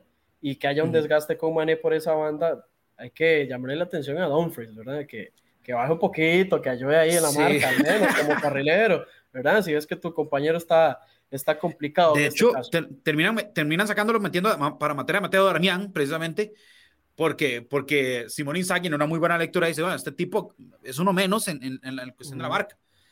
Y yo creo, no sé si compartís, yo creo que el partido se decidió por precisamente la profundidad del plantel de cada uno. Porque los dos tuvieron buenas lecturas. O sea, yo creo que los cambios de, de, de Simón Inzaghi no fueron tan, o sea, eh, bueno, el de Damián fue, como decimos, con urgencia, pero el resto de cambios creo que fueron cambios que era dentro de lo que él tenía, lo que, lo que podía hacer, ¿verdad? Refrescas con Ranocchia eh, en lugar de Bastoni, también central zurdo y demás. Eh, Alexis Sánchez para ver si metes un poco más de vértigo. Pero vos comparás los, los, nombres que entran de un lado del otro y decís, bueno, por supuesto, hay un equipo que es mejor, ¿verdad? Hay una diferencia, hay una diferencia evidente en ese caso. Pero vos, por ejemplo, en el pronóstico, antes de la mejenga, digamos, antes del partido, mejor dicho, eh, vos veías eh, esto así tan, tan, tan para un 2 a 0, o sea, el partido no fue de 2 a 0, pero lo, lo veías de esa forma. Te voy a ser honesto, yo veía un partido de 2 0, pero donde el 2 0 se justificara. Yo, yo yo pensé que Jürgen Klopp iba a poner más, más presión en el medio campo, lo cual no hizo, ¿verdad? Puso Fabiño, eh, como hablamos de lo el, tema de Elliot, tal vez no estaba preparado para esto. Yo no pensé que fuera a poner a Thiago, porque Thiago es un tipo que cuando le pones a Vidal encima le va a costar. Thiago es un tipo técnicamente espectacular. O sea, no vas a encontrar cinco, mejores con mejor, eh, cinco jugadores con mejor técnica de Thiago pero tiende, al menos en Liverpool, desde que está en Liverpool, ha tendido a eso, a, hacer un tipo de subes y bajas. Yo, yo, hubiera, yo hubiera empezado con Jordan Henderson y con, tal vez con Thiago, pero hubiera pensado mucho empezar también con Navi Keita. Y hacer algo como lo que hizo el PSG. Fabiño, Jordan Henderson, Navi Keita, y, y, simplemente abrumar el medio campo. Ante por, por, ejemplo, eso, si, si hubieras puesto esa media que yo te digo, Chalanoglu no existe. No existe. El tipo no hubiera existido. Brozovic le hubiera costado bastante y, y, entre Vidal y Henderson probablemente se anulan, ¿me entendés? Pero Chalanoglu no hubiera, no hubiera existido y ahí ya ganando tres contra dos en la media. Al final de, del camino, el Inter, por ejemplo, le compitió bien a, a, Liverpool en este caso, a pesar de que para mí el Liverpool era un, era, era superior de alguna forma, ¿verdad? No sé si vos lo ves, lo ves igual. Eh, para mí era superior, o sea, claramente superior. No pensaba que fuera a sacar esta ventaja que ya define todo para mí. Para vos define todo, a pesar de que no haya gol diferencia. No ves al Inter llegando a, a, no, esto en, el, en, el, en Anfield. No lo veo, no, lo veo, no lo veo. No lo veo porque va a llegar el escenario perfecto, ideal para, para este Liverpool, que con Luis Díaz, con Mané, con el propio Salah, le va a hacer, le va a hacer mucho daño a este equipo del Inter. Y además, es que hay un tema, hay un tema de, de, de diferencias sea, si vos ves la delantera del Inter con Lautaro y Seco, y perdón con Lautaro, pues Lautaro no está, no está bien. Seco, más o menos. O sea, ha tenido una mala racha, ha tenido una mala racha. Hace poco empezó a anotar otra vez, pero ha tenido una mala racha. No se compara con lo que tiene Liverpool. Y es aquí donde eh, todo aficionado del Inter, en este caso, está extrañando totalmente a un hombre como Romelu Lukaku que tuvieron hace, hace, nada, sí, hace nada. Eh, eh, me sorprende, yo, yo no veo tan fácil. El Liverpool tiende a hacer grandes remontadas cuando tienen que hacerlo. Ha sido su marca en Europa. Pero también tiende a complicarse mucho a veces en partidos que deberían ser eh, más factibles para ellos. Eh, y, y, eso me preocupa sin llegar a, sin llegar a decir que el Liverpool va a, a, ser remontado. Yo creo que Liverpool tiene una muy buena ventaja y que, como vos decís, si el Inter, el Inter juega con una línea 3 y, vas, y con Perisic, es decir, el carrilero casi no, por ese lado casi no baja, es Bastoni contra Salah. Yo no sé si Bastoni pueda llegar a volver a anular a Salah en Anfield con, con el estadio lleno y demás. Creo que el pareo le favorece a Liverpool más teniendo una ventaja, como vos decís. Ahora, yo no veo que el Inter vuelva a tener un partido donde no tira marco creo que el Inter va a crear mucho más peligro. A mí me pasa algo con el Inter y es ese tema de la, de la línea de tres cuando enfrenta a un equipo que tiene tres delanteros, un delantero centro y dos extremos, porque eso es un duelo individual en toda el área defensiva, ¿verdad? Entonces me parece que tiene que haber una superioridad en ese caso, como lanzar una línea de cuatro, o sea, un 4 para 3 en este caso, porque los carrileros, los carrileros no van a bajar. Por algo son carrileros. Van a bajar si, si ya están muy abrumados. O sea, realmente es una línea de 3 y no una línea de 5 que tiene muchísimas diferencias, vos lo sabes, y lo sabe cualquier conocedor del fútbol. Y ese tema de 3 contra 3 me parece un riesgo demasiado, demasiado inminente que tomar. Más, más si te van a jugar a la contra, ¿verdad? Que es muy probable que, que, suceda. Yo sí te digo, este, el tema del 3 contra 3 me llama la atención, en especial porque el Liverpool no juega con un 9 nominal. Tanto Jota como Firmino tienen a bajar mucho a 3 cuartos de cancha, más como un falso 9 que como un 9 de, área, ¿verdad?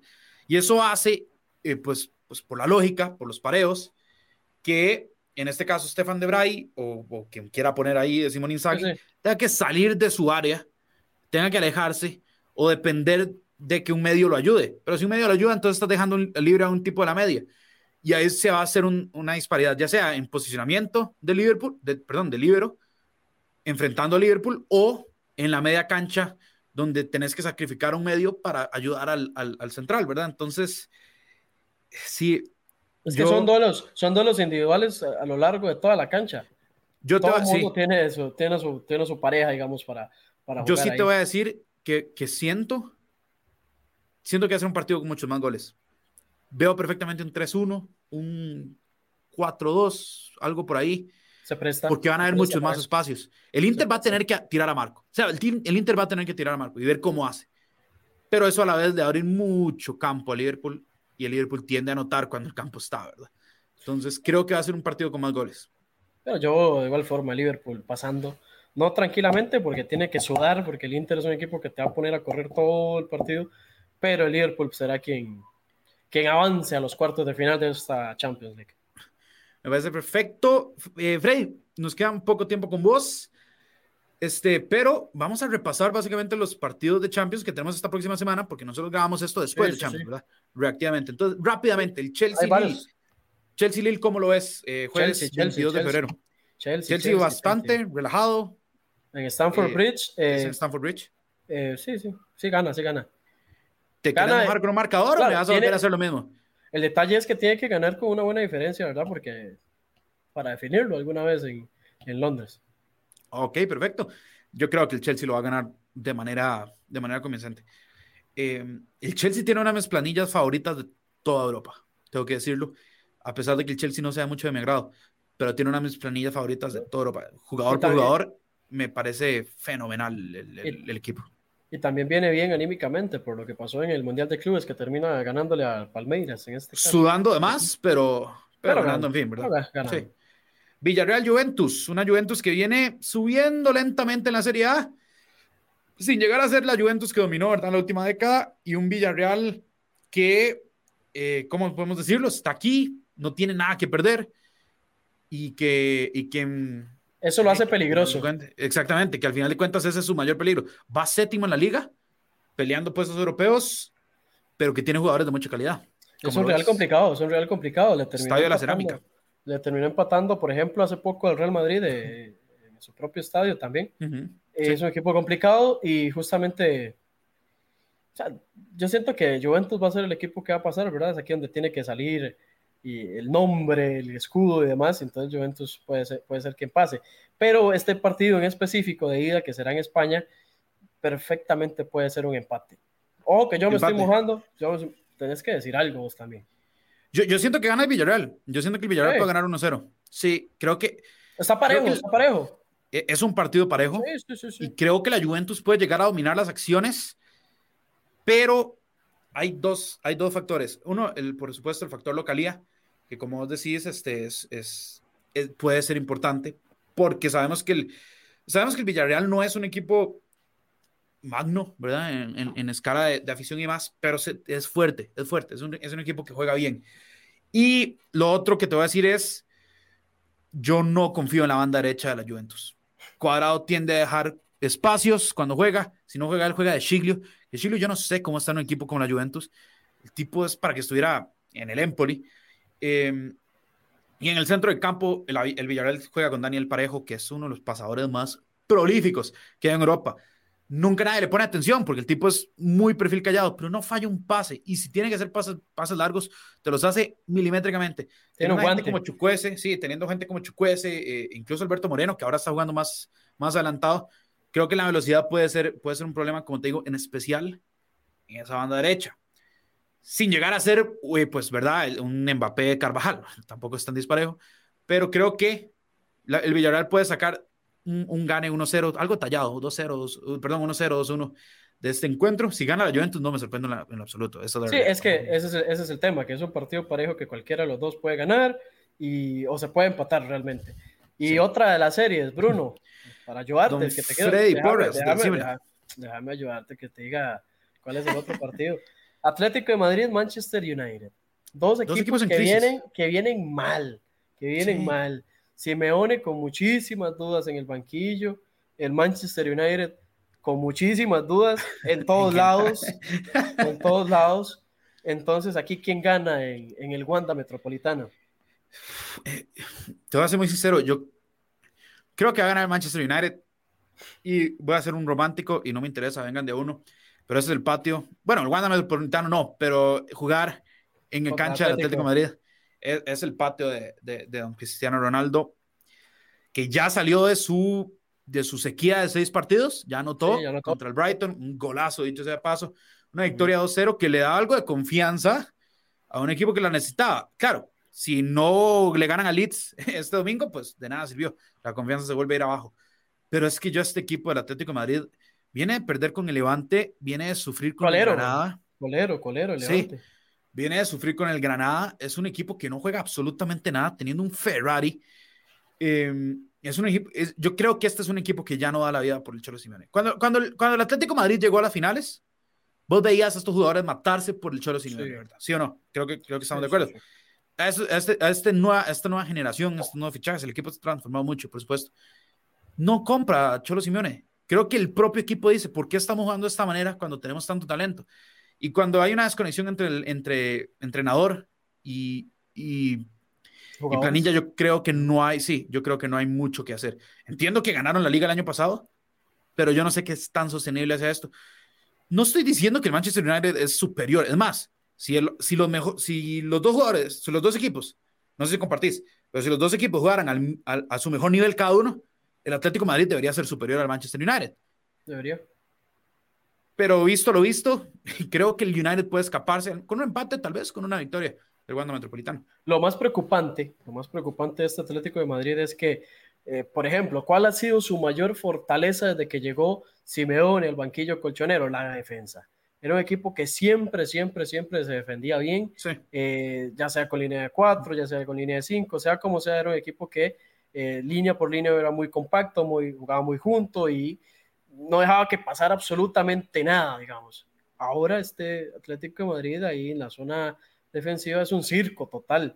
Ahí le entran por la derecha, le entran por la izquierda, le entran un pelotazo, le entran con un centro, le entran como sea este equipo. Y las cosas son así. O sea, que tu mayor fortaleza a lo largo de los años sea la defensa y que ahora sea eh, casi que tu principal debilidad, ¿verdad? ya eso te cuando igual querés cuando igual querés tener un equipo replegado es que esa es la crisis. Sí es que ese es el tema. A esto juega a esto juega Simeone a que sea un equipo ordenado que sea compacto que esté junto pero no está haciendo absolutamente nada de eso. Y eso es eh, ahí es donde entran todas las dudas en este caso. Quién va a ganar aquí si me preguntas. Sí yo lo veo tan complicado. Esto, me parece una serie. No, no, no. No puedes venir a hacer eso. No me puedes hacer eso. Eh, me, me, obligas a mí a dar un pronóstico y ahora me decís, si me preguntas a mí, no sé, lo veo complicado. No, no, a ver, tenés que decirme algo. Voy a, voy a, hacer que gana. Voy a hacer que gana el Manchester United. Manchester United, ok. Y la última serie para ya eh, dejar de ir, Fede, que sé que tenés horario ocupado. Benfica Ajax, una serie pareja, bastante pareja. Eh, primer partido en Lisboa, en, el estadio del Benfica. ¿Cómo, ¿Cómo es esta serie? Quiero que gane el Ajax. Quiero que, gane. el Ajax. ¿Crees que gana el Ajax? Creo que va a ser un. Este es un partido que quizás por nombre de los equipos y demás, la gente quizás no, no, lo vaya a observar ni nada, pero siento que va a ser un muy buen partido de fútbol. va a ser un muy buen partido. Va a ser un muy buen partido de fútbol y cuidado, si no de muchos goles también.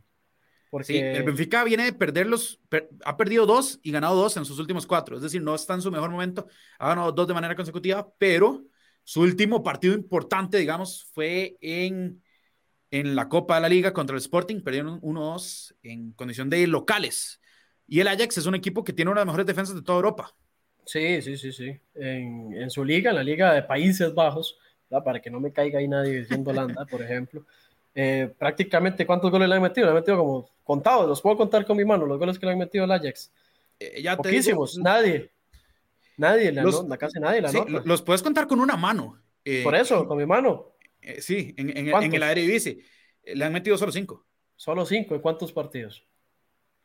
Le han metido solo cinco goles, exactamente. Y en la Champions también solo le han metido cinco. Es decir, solo han recibido 10 goles en toda la temporada. Y, y el, detalle, el, detalle, es que el Ajax en, la Champions, en la fase de grupos, fue un festival también de goleo. Y tienen a, a Aller, ¿verdad? El delantero que, es el máximo goleador ahorita de la Champions, por ejemplo.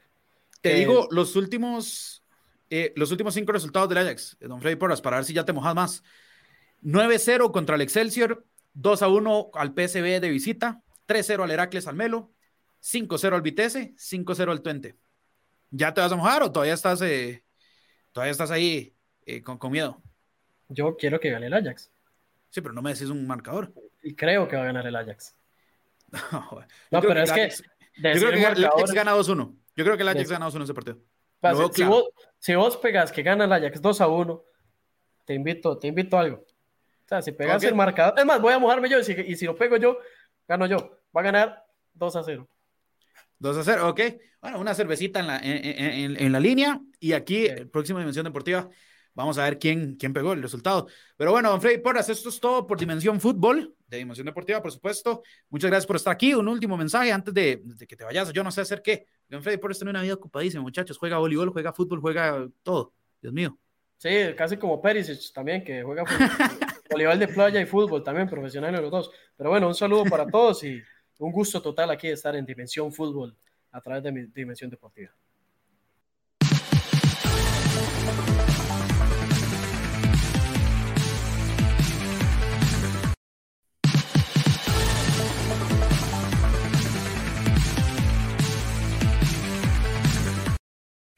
Volvemos a Dimensión Deportiva, es tiempo de hablar de lo que nos dejó la UFC 271 en, en un combate, una revancha de dos, dos tipos que viven en Oceanía, en el otro lado del mundo. Se vinieron hasta los Estados Unidos para, a Houston más específicamente, para tener una revancha sobre el título del peso medio, 185 libras.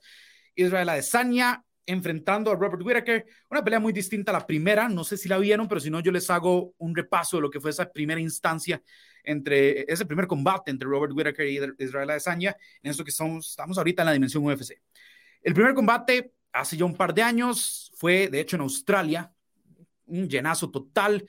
Evidentemente, dos tipos del área, ¿verdad? De Oceanía, uno de Nueva Zelanda, el Whitaker de Australia. Y fue, fue un combate que terminó muy rápido.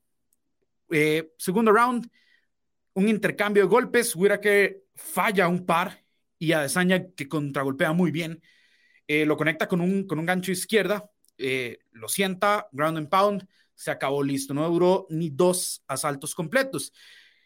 La, la gran cuestionante era cómo iba a responder Robert Whittaker a, eso, ¿verdad? Eh, Robert Whittaker había peleado tres veces, ganado muy bien las tres veces, había básicamente liquidado a cualquier este, contendiente que quisiera robarle el campo, entre ellos Darren Till y Jared Cannonier, que parece ser, ya vamos a hablar de él, uno de los que puede retar en, en esta pues, nueva etapa a Israel Azania. Pero bueno, el, la historia era esa. ¿Cómo evolucionó Robert Whittaker? ¿Qué va a hacer Robert Whittaker? ¿Cuál va a ser el plan del australiano para vencer a un Israel Adesanya que su única derrota como profesional fue cuando quiso subir de división? Es decir, en las 185 libras está completamente invicto, eh, totalmente dominante. Le ha ganado a básicamente todos los nombres. Estamos en un punto donde ya no, no hay muchos contendientes para Israel Adesanya porque ya los ha vencido a todos, a varios, incluso dos veces, como, como pues eh, Marvin Vettori y el mismo caso de Whitaker, quien perdió este combate por decisión unánime.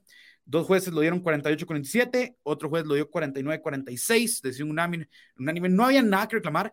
Yo personalmente la tenía 48-47 para Adesanya. El, tema es el round 2, pero vamos a empezar con el round 1. este es el round más claro de todo el combate. Israel Adesanya maneja muy bien el tema de la distancia, el alcance. Tiene una, tiene una ventaja ante Whitaker de 7 pulgadas de alcance, lo cual es monumental, más para un striker tan preciso como lo es Adesanya. El tipo calculó, calculó, o sea, es un tipo que no tiene que arriesgar, ¿verdad? Calculó muy bien su, su distancia, calculó muy bien sus riesgos. Eh, Whitaker no logra en ese primer round entrar a la guardia de Adesanya, crear mucho, crear mucho peligro. Adesanya empieza a patear las piernas, eh, en especial la pierna frontal de Whitaker. Esto fue una, narrativa durante todo el, combate, porque Whitaker eh, es una base, pues, pues tradicional, ¿verdad? Pie izquierdo adelante, pie derecho atrás. El pie izquierdo de Whitaker, el que está adelante, sumamente plano. Eh, esto es por, su background de, de pelea. Mientras que a uno lo ve más de puntillas, cambiando, bases de, zurda a tradicional y demás.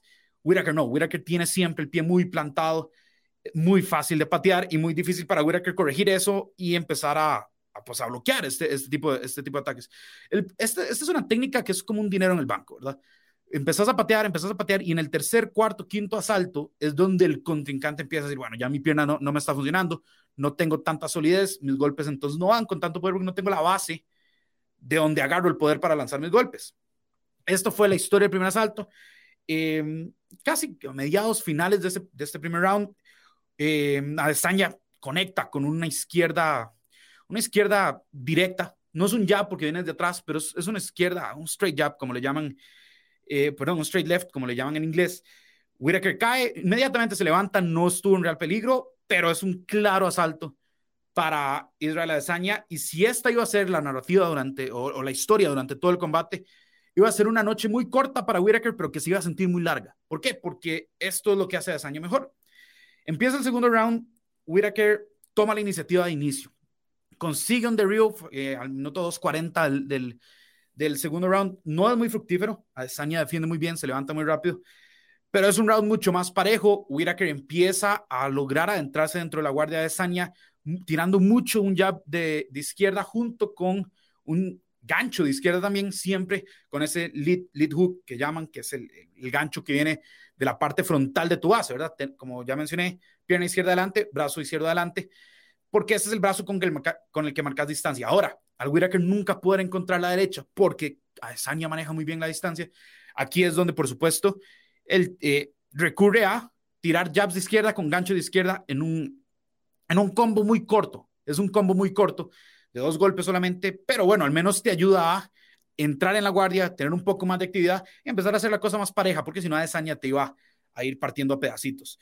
Es un round más, pues, igualado, yo se lo di a Adesanya, he visto mucha gente que se lo dio a, a Whitaker, tal vez por, por la iniciativa, ¿verdad? Por, por un derribo, pero el derribo realmente no causó mucho. Eh, Adesanya no, no sufrió en, lo absoluto.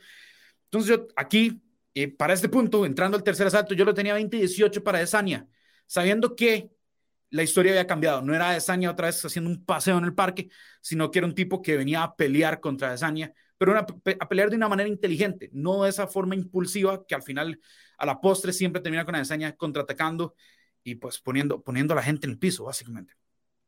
Tercer round, inmediatamente casi eh, takedown otra vez, un derribo de, de Whitaker, inmediatamente se pone de pie a Adesanya. Es otro round parejo, Adesanya igual, contraatacando. Ah, eh, el estilo de, del campeón, en este caso Adesanya, no es un estilo que, que sea tan vistoso como antes, cuando Adesanya creció en la división antes de llegar al título era un tipo que iba a atacarte. Ahora él es el campeón y comprende eso. Entonces, él te va a esperar. Si vos querés el riesgo de ir a atacarlo, te va a contragolpear, te va, te va a lastimar, en, eh, porque él maneja muy bien el tema de la distancia y el timing de sus golpes y tiene mucha precisión. Pero ya no va a ir a matarte, él no tiene que hacerlo. ¿Por qué? Porque él es el campeón. Es decir, en una pelea ajustada, usualmente las tarjetas van a favorecer al tipo que tiene el cetro. Entonces Whitaker vuelve otra vez a empezar a buscar entrar en esa guardia, siempre con la izquierda por delante. Eh, como les menciono, un, un, takedown que no sirvió de mucho. Adesanya empieza a sentir un poco más la presión, pero sin sufrir realmente. Controla bien el, el, tema de los, de los tiempos, de, del, del octágono. No siempre es este, no siempre es un, es un peleador que, que, va a estar en el centro del octágono, pero es un tipo que se mueve mucho. Entonces no es como que lo puedes acorralar. Eh, Y, y, con eso termina el tercer round, otra vez igualado. Yo se lo volví a dar a Esania. Creo que es, creo que Whitaker aquí entendió qué es lo que tenía que hacer sin llegar a poder efectuarlo de una manera correcta. Es decir, aquí dijo, ok, ya sé por dónde entrarle, pero no lo logré en este. Y aquí es donde vienen los rounds de campeonato. Cuarto y quinto asalto. Whitaker aquí empieza a subir la marcha porque, por supuesto, la esquina le dice, hey, amigo, vas, vas tres rounds abajo. Es muy probable que vayas tres rounds abajo. Entonces, necesito más actividad. ¿Dónde está la derecha? Siempre le decían eso. ¿Qué pasa? Obviamente la derecha no estaba porque no iba a llegar nunca. Es, es, es, es como golpear al aire. Pero hubiera que aquí ya viene con un poco más urgencia. Empieza de inmediato a poner este, una, una presión constante en Adesanya. Logra otro derribo. Agarra la espalda de Adesanya. Adesanya se logra levantar. Pero hubiera que está en la espalda. Amenazó con una mataleona. Adesanya lo, lo defiende bastante bien. Eh, pero, pero es un asalto donde las cosas empiezan a cambiar más al favor de Robert Whittaker. Eh, tiene más actividad, empieza, empieza a conectar con, con esa izquierda. Además, eh, llega un momento donde eh, Whittaker se siente muy en confianza y lo es, lo es más relajado, menos tenso, muy concentrado, por supuesto, pero siempre, siempre buscando con la izquierda dañar a Desania. Lo que pasa es que para ganarle a Desaña tenés que conectarlo con más de dos golpes. No puedes tirar nada más un jab y un cruzado. Tenés que meter combos largos y estar muy atento porque si no el tipo, como, como ya hemos dicho, te va a contragolpear y ahí es donde hay un problema.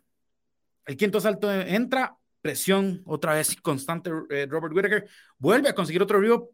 Este, tal vez un poco, un poco más para decirle a los jueces, hey, estoy ganando puntos los jueces ya no, no, no juzgan, valga la redundancia, así, ya tienen otro, más criterios más allá de conseguir un derribo. Eh, pero bueno, el cuarto, el cuarto asalto se lo, se lo lleva Robert Whittaker. En el quinto empieza a poner presión. La esquina Robert Whittaker le dice, necesitamos una finalización porque si no, no lo vamos a lograr. Este, se nos va a ir este, este, este combate. Conecta una muy buena izquierda, Robert Whittaker. Eh, a Sanya incluso se toca, se toca la mandíbula y le dice, hey, esa, esa la conectaste bien pero no, no pasa más. Whitaker sigue con presión, sigue, sigue pues metiendo esa, esa, esa izquierda que, incomodó a Robert Whittaker, eh, perdón, a Israel Adesanya, pero al final gana el asalto, no, no le da para ganar la pelea, 3 a 2.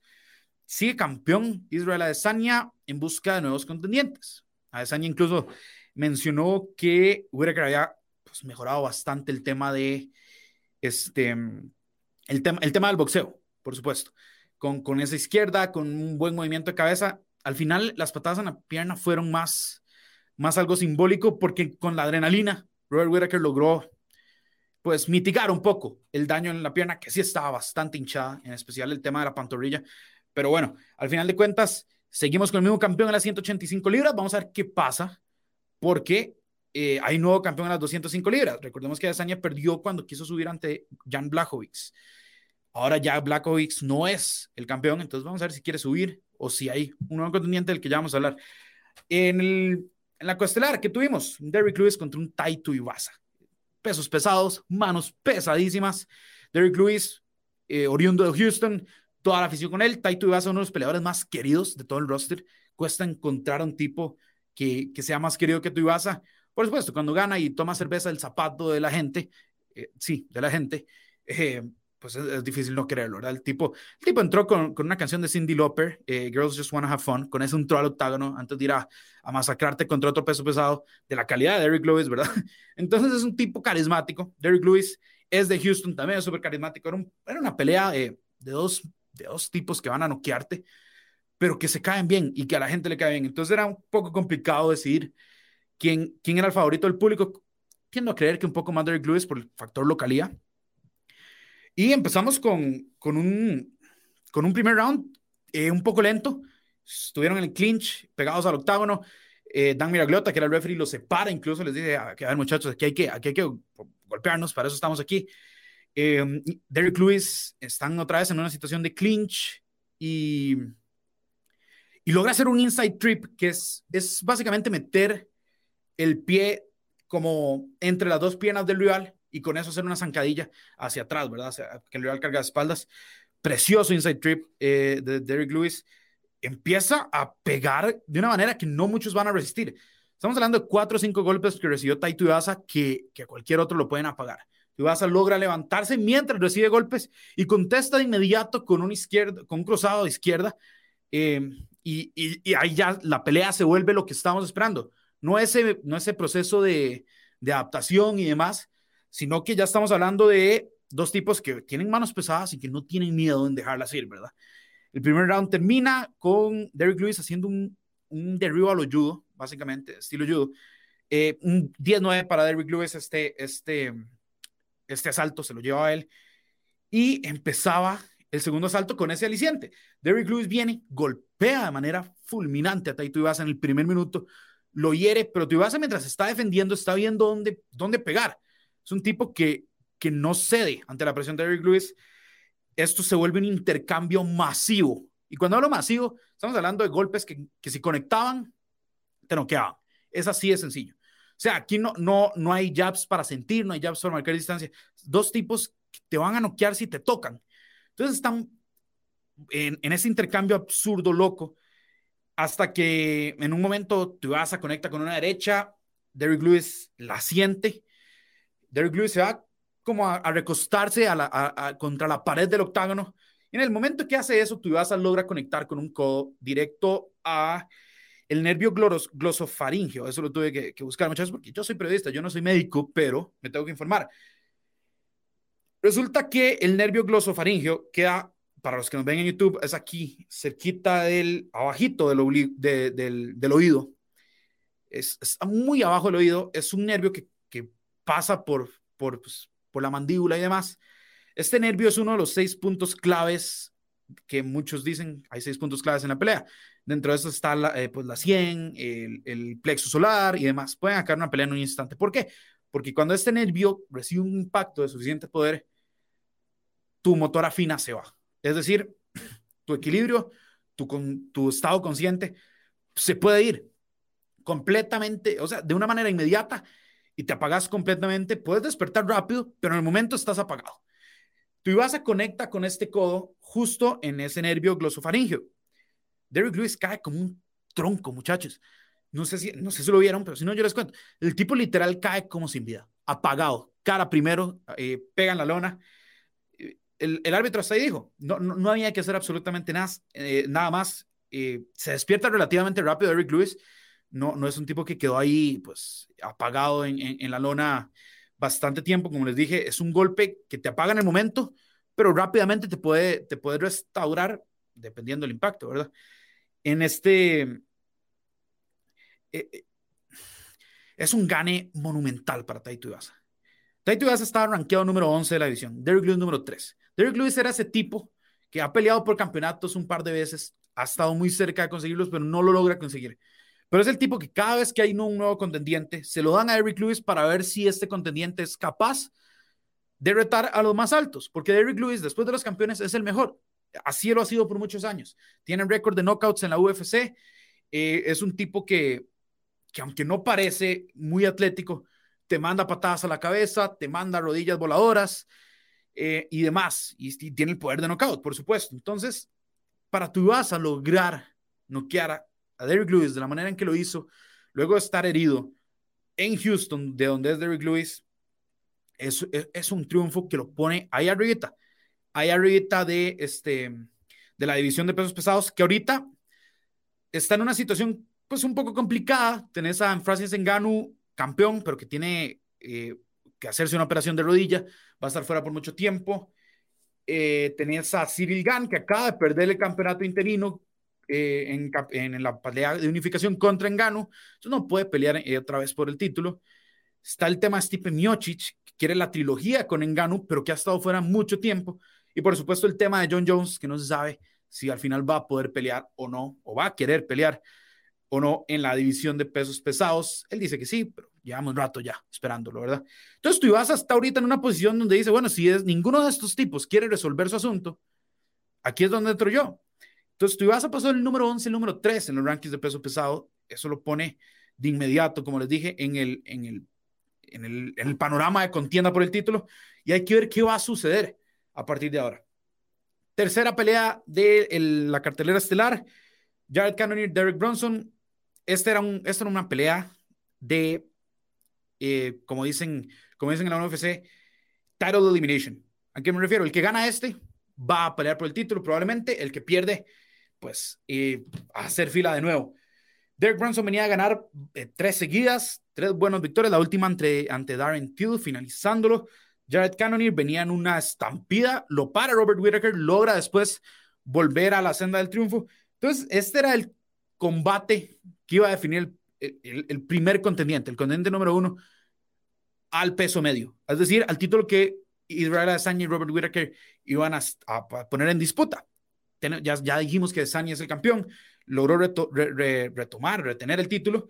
Entonces, este, básicamente esta pelea nos iba a definir quién iba a ser el, el, el próximo a pelear con Adesanya. Derek Bronson ya había peleado con Adesanya hace unos años.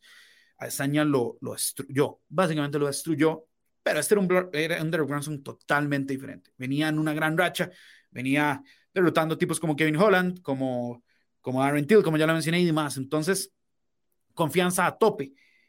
El primer round es un 18 para Derek Bronson. Eh, así lo tuyo. Cuando, cuando hay un round 18, 18 significa que el tipo que perdió el round estuvo a punto de ser finalizado y, y fue pues por cuestiones milagrosas que no, que, no lo finalizaron, ¿verdad? Esto fue un 18. Em, Derek Bronson es un peleador que ya sabemos su, su background de, de lucha grecorromana, lucha libre. Entonces, él tira un par de, un par de golpes izquierda, derecha y te va a buscar el derribo. Te va a buscar el derribo y lo empieza a conseguir. Eh, Jared Cannonier empieza a luchar contra estos derribos, usualmente lo van a derribar, logra pararse un par de veces, lo vuelven a derribar, tiene dos takedowns en este, en este primer round, Derek Bronson, y incluso llegó a estar eh, con un full mount, es decir, con encima totalmente de, de Jared Cannonier, con el tipo básicamente en el torso, ¿verdad? Es decir, totalmente totalmente vulnerable. Bronson lo tenía totalmente vulnerable. Eh, se vuelven a levantar. Bronson conecta con un gancho derecha impresionante en contraataque. Jared Cannonier cae y en ese momento eh, la sensación era que eso se iba a acabar. Cannonier está muy herido. Inmediatamente Derek Bronson agarra la espalda de Jared Cannonier, agarra, eh, logra, logra concretar una mataleona, pero quedan como 10 segundos en el asalto. Y gracias a eso, literalmente Jared Cannonier sale salvado por la campana. Es decir, el round se acaba, Cannonier logra sobrevivir. Pero 15 segundos más y, esto era una sumisión inminente, inminente. No había cómo eh, iba a salirse de ahí. Empieza el segundo round y Bronson se alenta de una manera increíble. Logra conseguir un derribo al inicio, pero luego se alenta y es, cuesta explicar como que, que, como que vació su tanque de gas en ese primer round. Y aquí es donde, donde hay un gran problema. ¿Por qué? porque Jared Cannonier no se va a cansar nunca. El tipo tiene un cardio fenomenal y es más poderoso. Bronson empieza a respirar fuerte por la boca. Estamos hablando del inicio del segundo round. Cannonier empieza a agarrar el tempo del, del, del combate, empieza a conectar más. Bronson termina muy, muy exhausto hasta que termina en el último minuto del round. Eh, conecta de Cannonier, Bronson se va hacia abajo, básicamente lo ponen en, una posición de crucifijo, es decir, los dos brazos de Derek Bronson quedan abiertos, totalmente inmovilizados por la rodilla y por el torso de Cannonier y conecta, conecta un golpe. Bronson ahí se apaga, básicamente en el ground and pound, y después le mete tres codazos, que ya está totalmente innecesario, pero bueno, el referee no, no había intervenido. Derek Cannonier conecta tres codazos fulminantes en, en la ceja de, de Derek Bronson y pues eso es todo. Básicamente eso es todo. Incluso la esquina de Derek Bronson llegó a tirar la, llegó a tirar la toalla. En el momento ya, ya está acabado el combate, básicamente. Y entonces Jared Cannonier se posiciona como el contendiente número uno. Rápidamente, las primeras dos este, peleas de esta cartelera estelar fueron eh, Bobby Green contra Nasrat Hakparast, dos contendientes que quieren entrar al top 15 de la división eh, del peso del, peso welter, perdón, no, del peso, del peso ligero, 155 libras. Eh, la decisión oficial fue 30-27 para Bobby Green. Eh, yo tuve 29-28, le voy a dar el segundo round a Nasrak eh, Hakparas. El boxeo de Green fue impecable. Hakparas tuvo un poco de control de octágono en ese segundo round, conectó un par de veces, sin llegar a ser muy, muy peligroso. Pero al final de cuentas, eh, Bobby Green dio una clínica de boxeo, muchachos. Eh, conectó 163 golpes significantes. Bobby Green, 163, con un porcentaje de, efectividad de 48%. Eso es impresionante. Es impresionante. Se posiciona, va a buscar ahora entrar al top 15, que son los rankings de la edición más competida de todas en la, en la UFC. El otro combate, eh, Renato Moicano con Alexander Hernández, también 155 libras. Un primer buen round de Renato Moicano que eh, es un tipo que ha ganado tres de las últimas cuatro. Está, quiere entrar en esos rankings también. Y este, básicamente mantuvo un buen control en la lona, boxeo sucio, impecable para Renato Moicano en el clinch. Eh, al final de cuentas, es un round que se llama Moicano 10-9, sin llegar a ser mucho, pero estableciendo que él era el que va a llevar el control de este, de este combate. Eh, segundo round empieza y rápidamente una enorme finalización de Renato Moicano con su patentado eh, rear naked choke, la mataleona eh, pues tradicional que conocemos. Fue un combo precioso. Gancho izquierda, cruzado derecha, jab de izquierda. Este, después viene otro, otro cruzado derecha e, para ese momento, obviamente, Alex Hernández busca un derribo de desesperación y eso es lo que, eso es lo que hace básicamente que, que le regale el ground and pound, la posición ya en la lona a Random Moicano. Conecta un par de golpes, luego eh, pasas el, la cruz de, de, de, cuerpo, básicamente atando el cuerpo de, de, Alex Hernández y logra conseguir la mantaleona. Eh, después vino y le pidió un cheque a Dana White por 50 mil dólares de bono. Eh, un tipo sin, sin reparo alguno de vergüenza, simplemente dijo, este es mi cheque, a mí me gustan los cheques, pero es difícil decir que no, que no se lo ganó. Fue una, fue una, fue una, una performance realmente impecable.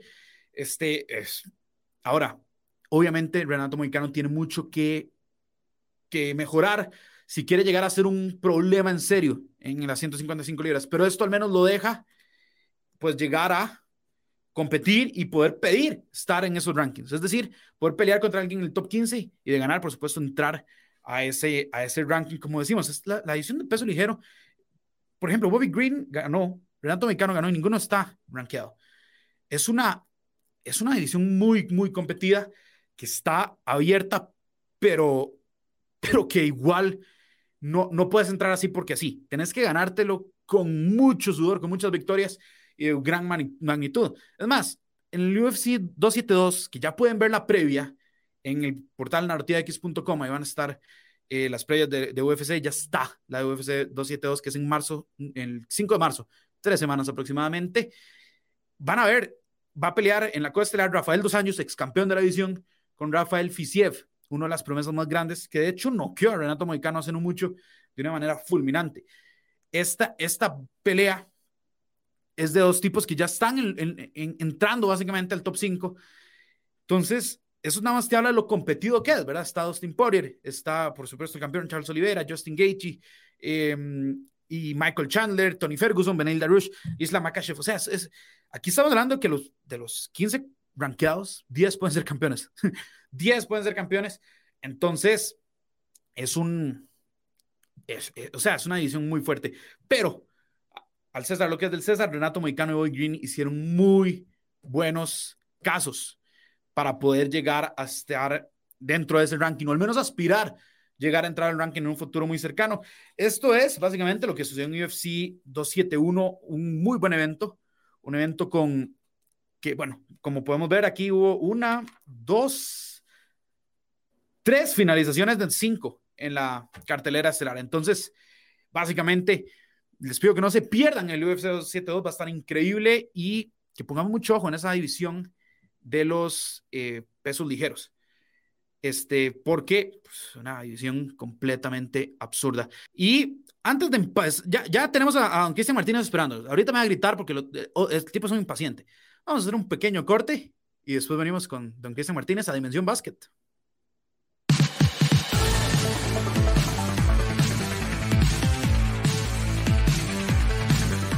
Estamos de vuelta en Dimensión Deportiva. Eh, don Cristian Martínez, ¿por qué me estás viendo de esta manera? ¿Qué pasó? Eh, yo te iba a saludar, pero, creo que, pero que, creo que te noto un poco inquieto. ¿Qué, qué, qué, no, no. sucede? No, no, nada más me tachas de impaciente cuando, bueno, sabemos que la realidad es otra. Pero todo bien, todo en orden. Eh, Cristian Martínez, acaba de tener eh, o sea, unos buenos minutos con Don Freddy Porras hablando de la Champions League, donde todo es color de rosas para los aficionados del fútbol. Aquí vamos a hablar, primero, cosas colores de rosa, porque vamos a hablar de premios en Dimensión Básquet, ¿sí? Pero después nos vamos a meter en aguas profundas. ¿Estás preparado? Eso es lo que quiero saber. ¿Estás preparado para arreglar a los New York Knicks? Traje snorkel, traje snorkel porque estoy listo para nadar hoy. Perfecto, me parece genial. No perdamos más tiempo, eh, Cristian. Eh, por supuesto, ah, recuerden, nos pueden seguir en las redes sociales, arroba los tops de Bruno en Twitter y eh, Cristian sale como guion bajo Crilo con cero. Con cero, porque son los puntos que me hizo la última vez que le dimos un one-on-one en básquetbol, muchachos. Lo, lo nulifiqué. Lo nulifiqué y lo vamos a dejar ahí. Lo vamos a dejar ahí. Eh, porque no queremos hablar más del tema. todo lo que les diga Cristian es mentira. Se los digo desde ya. Crilo, llegamos ya básicamente al All-Star Break. Rápido, rápido, se fue la temporada, muy rápido. Totalmente. Eh, ¿Estás listo para dar estos Half Season Awards? Yo te voy a decir que traigo un par de picks que creo que pueden causar un poco de polémica. ¿Cuándo? Pero no soy ajeno a ello, exactamente. Sí, pero bueno, estoy dispuesto a que me caigan encima. Después de que nos dieron una muy buena recepción, don Cristian Martínez, eh, con el último episodio del NBA Trade Deadline, queremos agradecerle a todos los que nos escucharon. Ya estamos en versión visual también, entonces no, también nos pueden ver, no pasa nada. No nos pueden, no nos tienen que gritar, que yo recibí un par de mensajes ahí. Eh, eh, eh pero ¿por qué no YouTube? A ver, es un proceso, muchachos. Pero bueno, empecemos con los Half Season Awards de Dimensión Deportiva. La dimensión de los premios, muchachos. MVP de esta primera mitad de temporada. ¿Quién me trae eso? Empieza Martínez. Empezamos fuerte, pensé que íbamos a escalar, pero está bien. No, no, no. Picante. Ok. Indiscutiblemente, para mí, es Giannis Antetokounmpo. No, ¿ves? Es que ves, decís indiscutiblemente y yo te lo voy a discutir. te lo voy a discutir. Pero dame tus razones. Decime, decime por qué, Janis, y después te digo por qué estás equivocado. Ok, ok, está bien. es gratis vivir eh, siendo iluso, no importa. Eh, tenés a unos Milwaukee Bucks de tercer lugar en la conferencia del Este. Un Giannis Antetokounmpo que, como todas las temporadas, la está rompiendo, que viene una temporada de ser campeón, además está promediándote 29.4 puntos por partido, está promediando 6 asistencias por partido, un porcentaje de campo prácticamente de 55%, y estás ahí arriba peleando no solo los campos más altos del este, sino claramente posicionándote como, como contendiente al campeonato. Vienes de ser campeón. Giannis Antetokounmpo es naturalmente, por la posición en la que está su equipo, por la forma en la que está jugando, el más claro contendiente al campeonato. Si vos sos eh, al, MVP, perdón, si sos objetivo con cómo se maneja la temporada. Hay que entender que sí, tal vez hay jugadores que empezaron la temporada más fuerte, como lo fue Stephen Curry, que hay eh, jugadores que han hecho una gran mejora, como lo fue DeMar DeRozan, pero lo de Giannis es, como te dije al principio, indiscutible para mí. Bueno, digamos, Giannis Antetokounmpo en este momento, según las líneas de apuestas de Las Vegas, más 400. Lo tienen tercero, por detrás de Joel Embiid y de Nikola Jokic. Sí, las líneas de apuestas, ah, eso no, no, siento que Jokic no va a repetir, pero bueno, no te voy a decir que estás en lo incorrecto, pero lo estás. es así, eso funciona así. Me, dijiste que tus motivos por poner a Giannis, eh, Cristian, son porque están de terceros, y porque el equipo está alrededor de él y toda la cosa. Sí, me parece perfecto. Los números ya lo sabemos, eh, brutales como siempre. Ahora, si él está tercero y es el campeón defensor, significa que no está de primero. ¿Quiénes están de primero? Los Chicago Bulls. ¿Gracias a quién? A DeMar DeRozan. DeMar DeRozan es mi MVP de esta primera mitad de temporada. Te voy a decir algo. Entiendo tu punto con Giannis Antetokounmpo, por supuesto, y entiendo por qué vas ahí también por el hecho cómo da los premios la NBA. Pero cuando a mí me dicen jugador más valioso, y veo que sin DeRozan este equipo no estaba en playoffs, y con DeRozan están de primeros en el este, yo voy a tomar a DeMar DeRozan. DeMar DeRozan está más 5000 en las apuestas, es decir, es el noveno. Entiendo que no es la opción más popular, pero te voy a explicar por qué lo tengo. Primero, por lo que te mencioné. El tipo transformó a, un, a una franquicia sin playoffs, a la franquicia que lidera el este. El tipo está, puede jugar hasta tres posiciones si me apuras. Probablemente dos, pero si me apuras me puedo poner por el tres. Un tipo que está promediando 28.1 puntos por juego, 5 rebotes, 5 asistencias, 51.7 de campo y nunca ha sido un triplero bueno. Ese ha sido su gran fallo. Pero está promediando casi 35% de triples, más decente, y un 86.6 desde la línea del tiro libre. Es decir, Cristian Martínez está haciendo absolutamente todo, que promedia casi un robo por encuentro. También, o sea, ¿qué más le querés pedir a DeMar Rosen para que le digas, puede ser el MVP? Está bien, es un pick value. Creí que me ibas a salir con una cosa, bueno, como las que me han salido en el pasado, pero no lo voy a discutir en cámara. Voy, a ser muy honesto. Consideré a un tipo que ni siquiera está en el top 10 de las líneas de apuestas. Ah, pero rápidamente me dije, no, no, tampoco, tampoco voy a hacer salmón, ir contra la corriente. Me van a quedar con. Pero, pero creo que además de Rosen merece consideración. O tampoco me vas a dar eso. Digamos, yo entiendo que el tuyo es Janis, pero decir para mí, decir que hay nueve jugadores, o bueno, ocho jugadores por encima de Mar de Rosen en la, en la carrera por el MVP me parece un poco irrespetuoso. Sí, creo que ahí, ahí sí estoy de acuerdo. Creo que DeMar DeRozan se ha dado los méritos durante la temporada para llegar a estar top 3 en, en, la carrera por el MVP. Creo que en este momento DeMar creo que está mucho más abajo. Creo que está como número 5 en la carrera de la, en los rankings de la NBA. De número 1 está Giannis, de hecho. Pero te lo puedo dar como válido que DeMar DeRozan es un excelente pick. Creo que los Bulls han hecho una mejoría. Ahora los Bulls no han sido solo de Mar de Rosen, ¿verdad? La, Alonso Ball no es un cono, al igual que Zach Lavin, ¿verdad? Sí, pero eh, si vos ves el, digamos, el momento en el que está Rosen ahorita, está haciendo marcas que no se lograban en la franquicia de Chicago desde Michael Jordan. O sea, se está sentando en la mesa de Jordan. Por supuesto, le faltan seis anillos para, pues, para comer con él, pero al menos está pidiendo un campito con la silla, ¿verdad? Le está diciendo Jordan, hey, ¿qué? ¿No quieres una mesa para dos? Jordan todavía no ha contestado. Creo que faltan los anillos para que te diga, sí, vení, vení, come conmigo. Pero al menos está tocándole la puerta, ¿verdad? En ese tipo de marcas. Más de más partidos consecutivos con 35 más puntos, etcétera, etcétera, etcétera. Entonces, creo que Mary Rosen merece sus, sus flores y yo al menos se las voy a dar. Si la NBA y Don Cristian Martínez no quieren dársela, ellos tendrán que rendir cuentas. Ellos tendrán que rendir cuentas. Pero bueno, este es un premio que me, me, me, me costó un poco. Pero ¿quién es tu jugador defensivo del año, Chris? Te costó, interesante que te costara. Yo creo que creo que lo de Draymond ha sido brutal.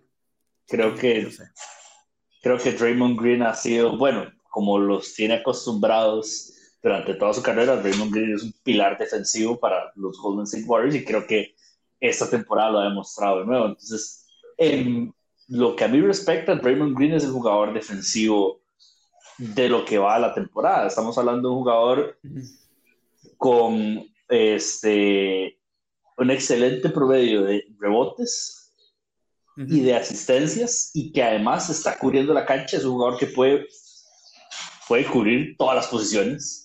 Todas las posiciones, tal vez no es el más alto, pero es fuerte, entonces puede cubrirte desde base hasta pivot.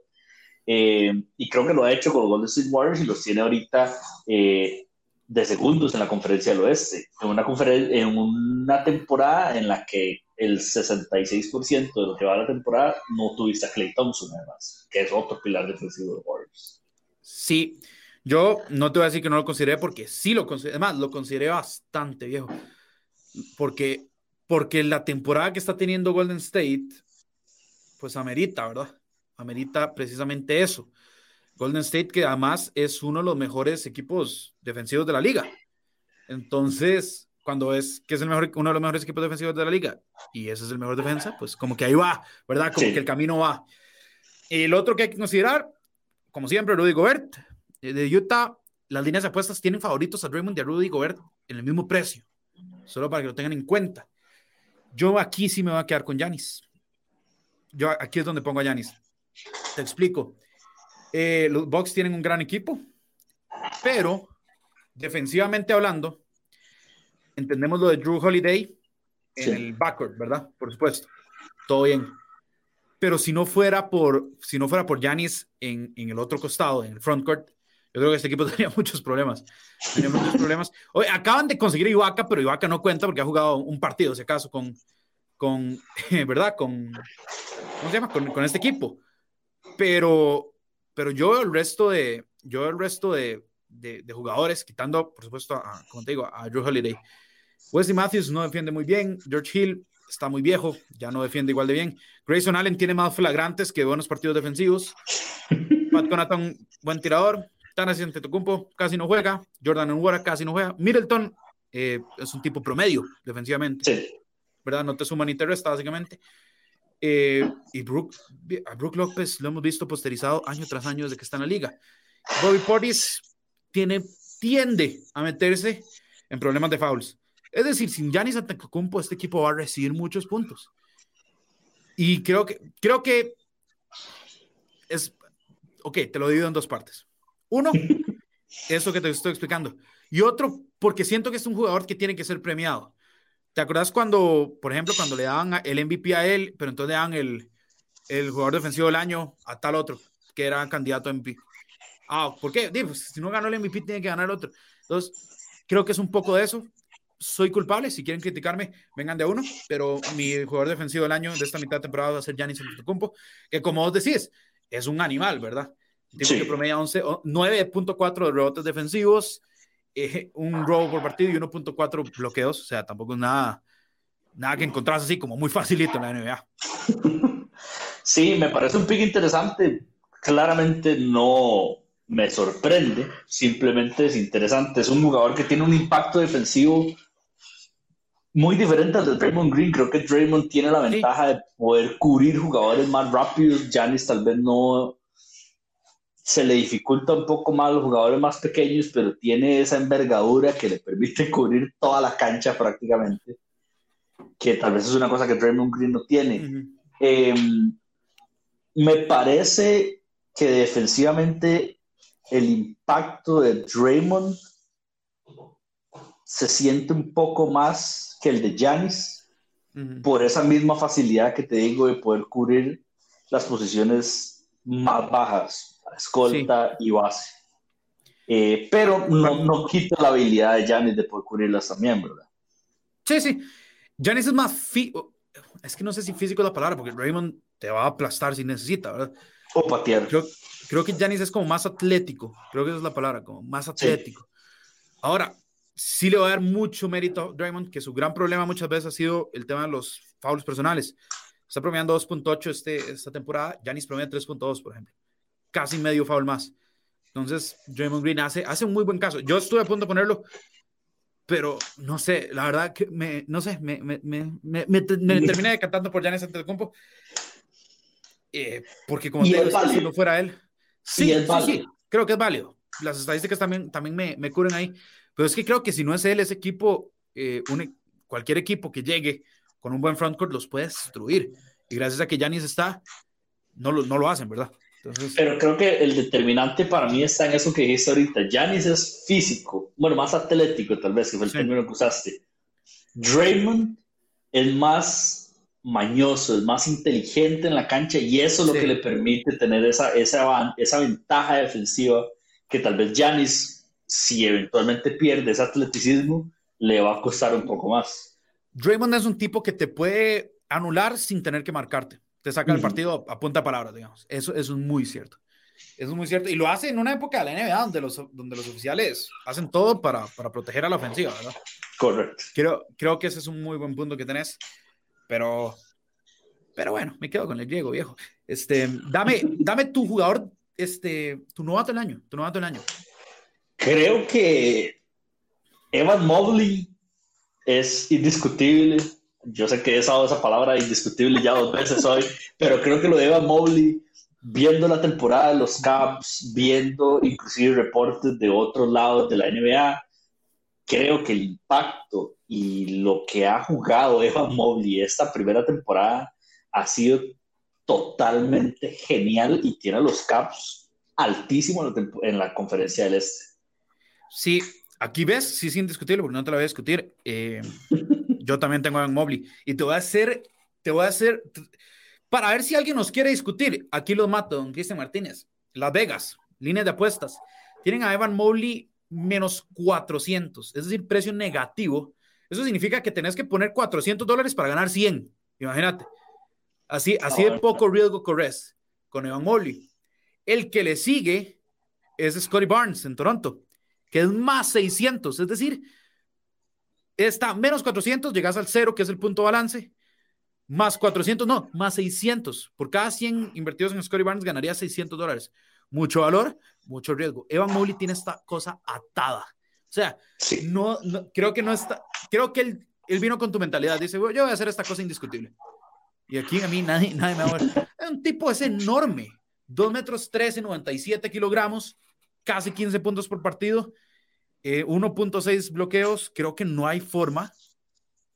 Si vos ves jugar a los Cavs y vos ves jugar a este tipo, vos dices, bueno, con razón están donde están, ¿no?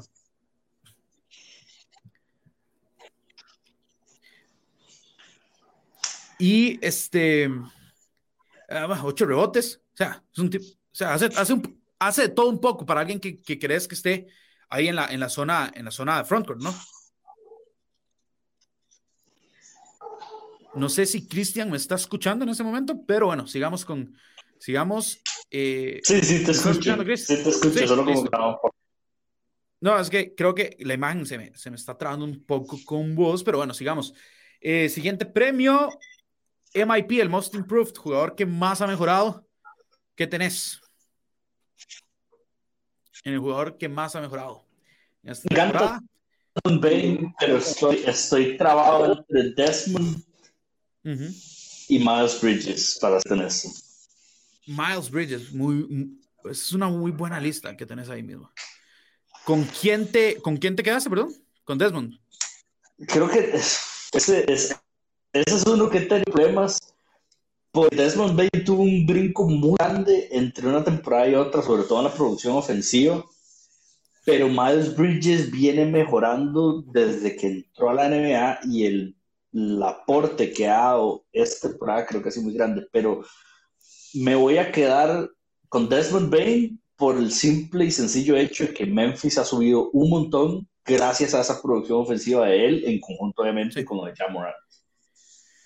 Eh, sí, yo consideré mucho a Desmond Main, al final me decanté por alguien más, pero eh, repito, líneas de apuestas, ya Morant es el claro favorito, pero es que ya Morant yo ni siquiera lo veo como un MIP porque no. yo, yo lo siento ya, ya, ya más como un tipo que está solidificado como estrella, ¿verdad?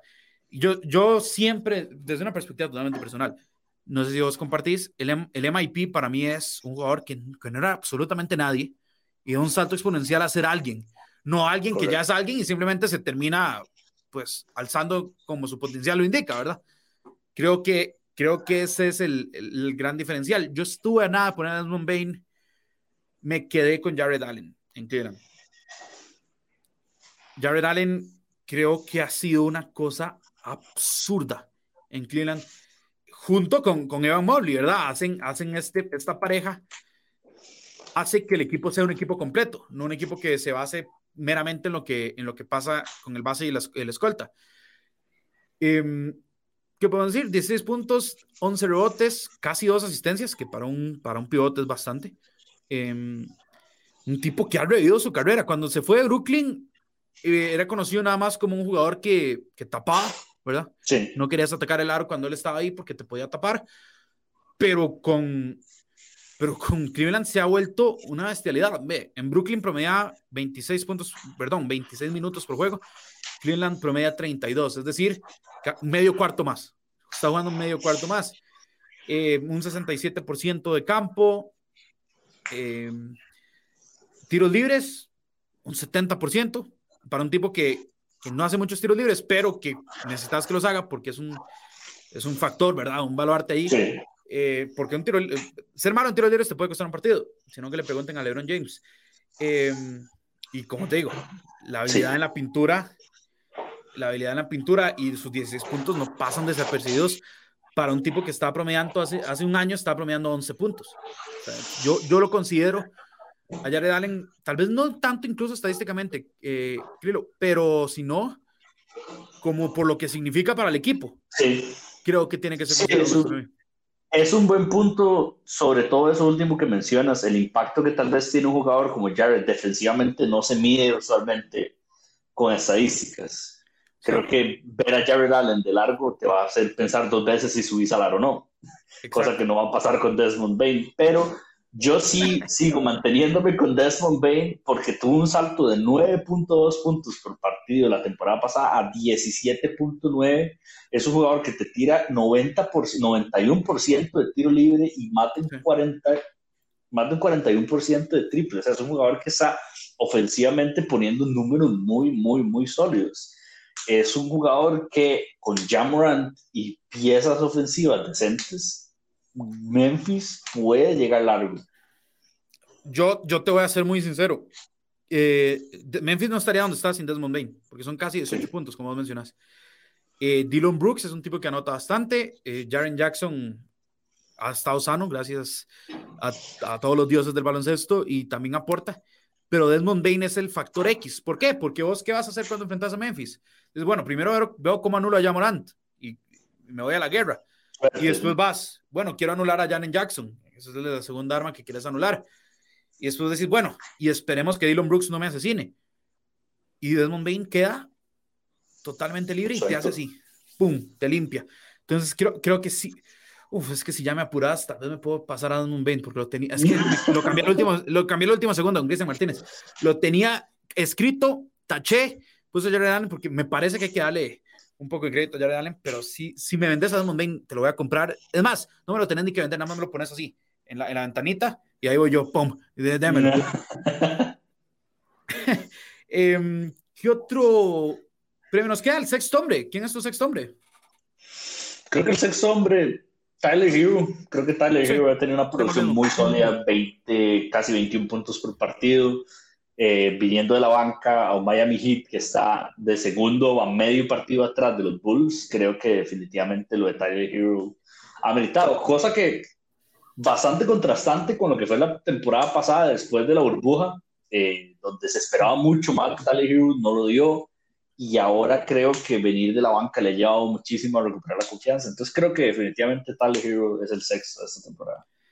Es, es muy gracioso lo que decís, ¿verdad? Porque usualmente en casi que todos los deportes, cuando venís desde la banca es porque hiciste algo mal. Cuando eras titular y, venías, y empezás a venir desde la banca, dices, y viejo, algo hice mal, perdí el puesto. En la NBA no funciona así. Puede ser más bien lo que reviva tu carrera. Y creo que es lo que pasó en el caso de Tyler eh, Hero, yo también lo tengo, que si me apuras incluso podría estar en la lista del Most Improved, porque pasar de sí. 15 a 20 viniendo de la banca es, es, bastante impresionante. Yo me voy a quedar con Tyler Hero, creo que Miami está haciendo las cosas muy bien. Tyler Hero, según las apuestas, absurdamente favorito en Cristian Martínez, menos 1111, incluso más que Evan Móvil, casi el, casi el triple que Evan Móvil. Entonces, eh, sí, impresionante. Ahora sí, vamos con el Coach of the Year, entrenador, bueno, Coach of the Half Year, porque falta media temporada, pero en este primer tramo, ¿quién es tu coach del año? Creo que Billy Donovan.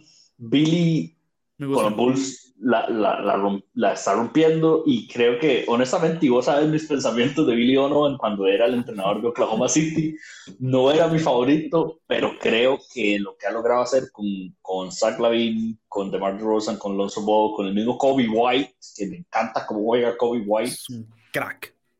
Eh, creo que Billy Donovan. Mi otro pick fue JB Bickerstaff de los Caps, pero al final me terminé decidiendo porque los Bulls están al tope de la conferencia de este. Sí, yo sí me quedé con JB Bickerstaff y te voy a decir que es complicado. Las líneas de apuestas tienen favorito a Monty Williams, a penitas en menos 165. Después viene JB Bickerstaff y después viene Billy Donovan. Es decir, lo, elegimos a dos de los que están en el, top, en el top 3 sin, sin irnos con el favorito. ¿Qué pasa con Monty Williams? Que bueno, ya, ya su proyecto con Phoenix se confirmó el año pasado. ¿Verdad? Ahorita lo que tienen que hacer es seguir manteniendo ese proyecto y lo está haciendo. O sea, hay mucho crédito en eso, pero ya tenés un equipo armado. Billy Donovan le cambió la cara a Chicago, bueno, con la llegada de Marty Rose, Busevich y demás, eh, y los tiene primeros. O sea, es, un cambio radical. Pero si me vas a hablar a mí de cambios radicales y de buenas gestiones, yo no puedo ir más allá de JB Bickerstaff. Yo sé que he puesto a gente, a tres de los Cavaliers, yo no soy de los Cavaliers, es más, si esa franquicia fuera a desaparecer, soy el primero en, en, en, decir que está bien. Esa y Memphis. Exacto, creo que son franquicias que no le aportan absolutamente nada en cuanto a mercado, en cuanto a atractivo, obviamente porque se fue LeBron James, y en cuanto a, a historial a la NBA. Cleveland quitas a James y ha sido una peste siempre. Entonces, bueno, tal vez en las épocas de Craig Gillow, pero fueron hijos de Michael Jordan. Entonces, sí, ¿verdad? Jimmy Bickerstaff estaba pronosticado para ser un coach del equipo que iba a terminar con el peor récord de la NBA. Así de sencillo. Los Cleveland Cavaliers. El que me diga que tenía los Cavaliers en playoffs, me está mintiendo. Santa no le va a traer regalos. Santa no le va a traer regalos porque me está mintiendo. Jamie Bickerstaff los tiene no solo en playoffs, sino que ahí peleando. Arriba. Arriba. Van de cuartos a un juego de los Milwaukee Bucks, a medio juego de los Milwaukee Bucks, y están eh, a tres, creo, si no me equivoco. Sí, a, dos y medio de los Chicago Bulls. O sea, están ahí nomás. Entonces yo, o sea, cuando uno ve eso, con un tipo como JB Bickerstaff, que no tenía precisamente el mayor nombre, porque una cosa hubiera sido que, que no sé, los que eran Cavaliers dijeran, bueno, me traigo a Steve Kerr, a Tai Lu. Pero JB Bickerstaff, viejo. Antes de esta temporada nadie, sabía quién era. Es más, el, el, tipo le llegaba a tocar la puerta a la mamá y la mamá decía, ¿quién es usted? Ah, sí, cierto, usted es mi hijo, venga, pase. Pero se tenía que recordar que era el hijo. Nadie sabía quién era JB Bickerstaff. Lo ha hecho fenomenal.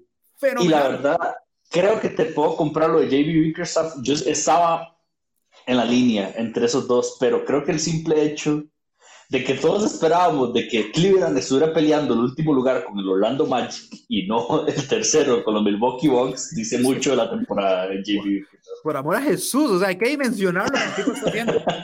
Pero bueno, eh, terminamos, estos son nuestros, nuestros eh, premios del año. Decimos los tuyos rápidos otra vez nada más para repasarlos, que la gente no se los olvide. Entonces, MVP, Giannis Antetokounmpo. Eh, jugador defensivo del año, Draymond Green.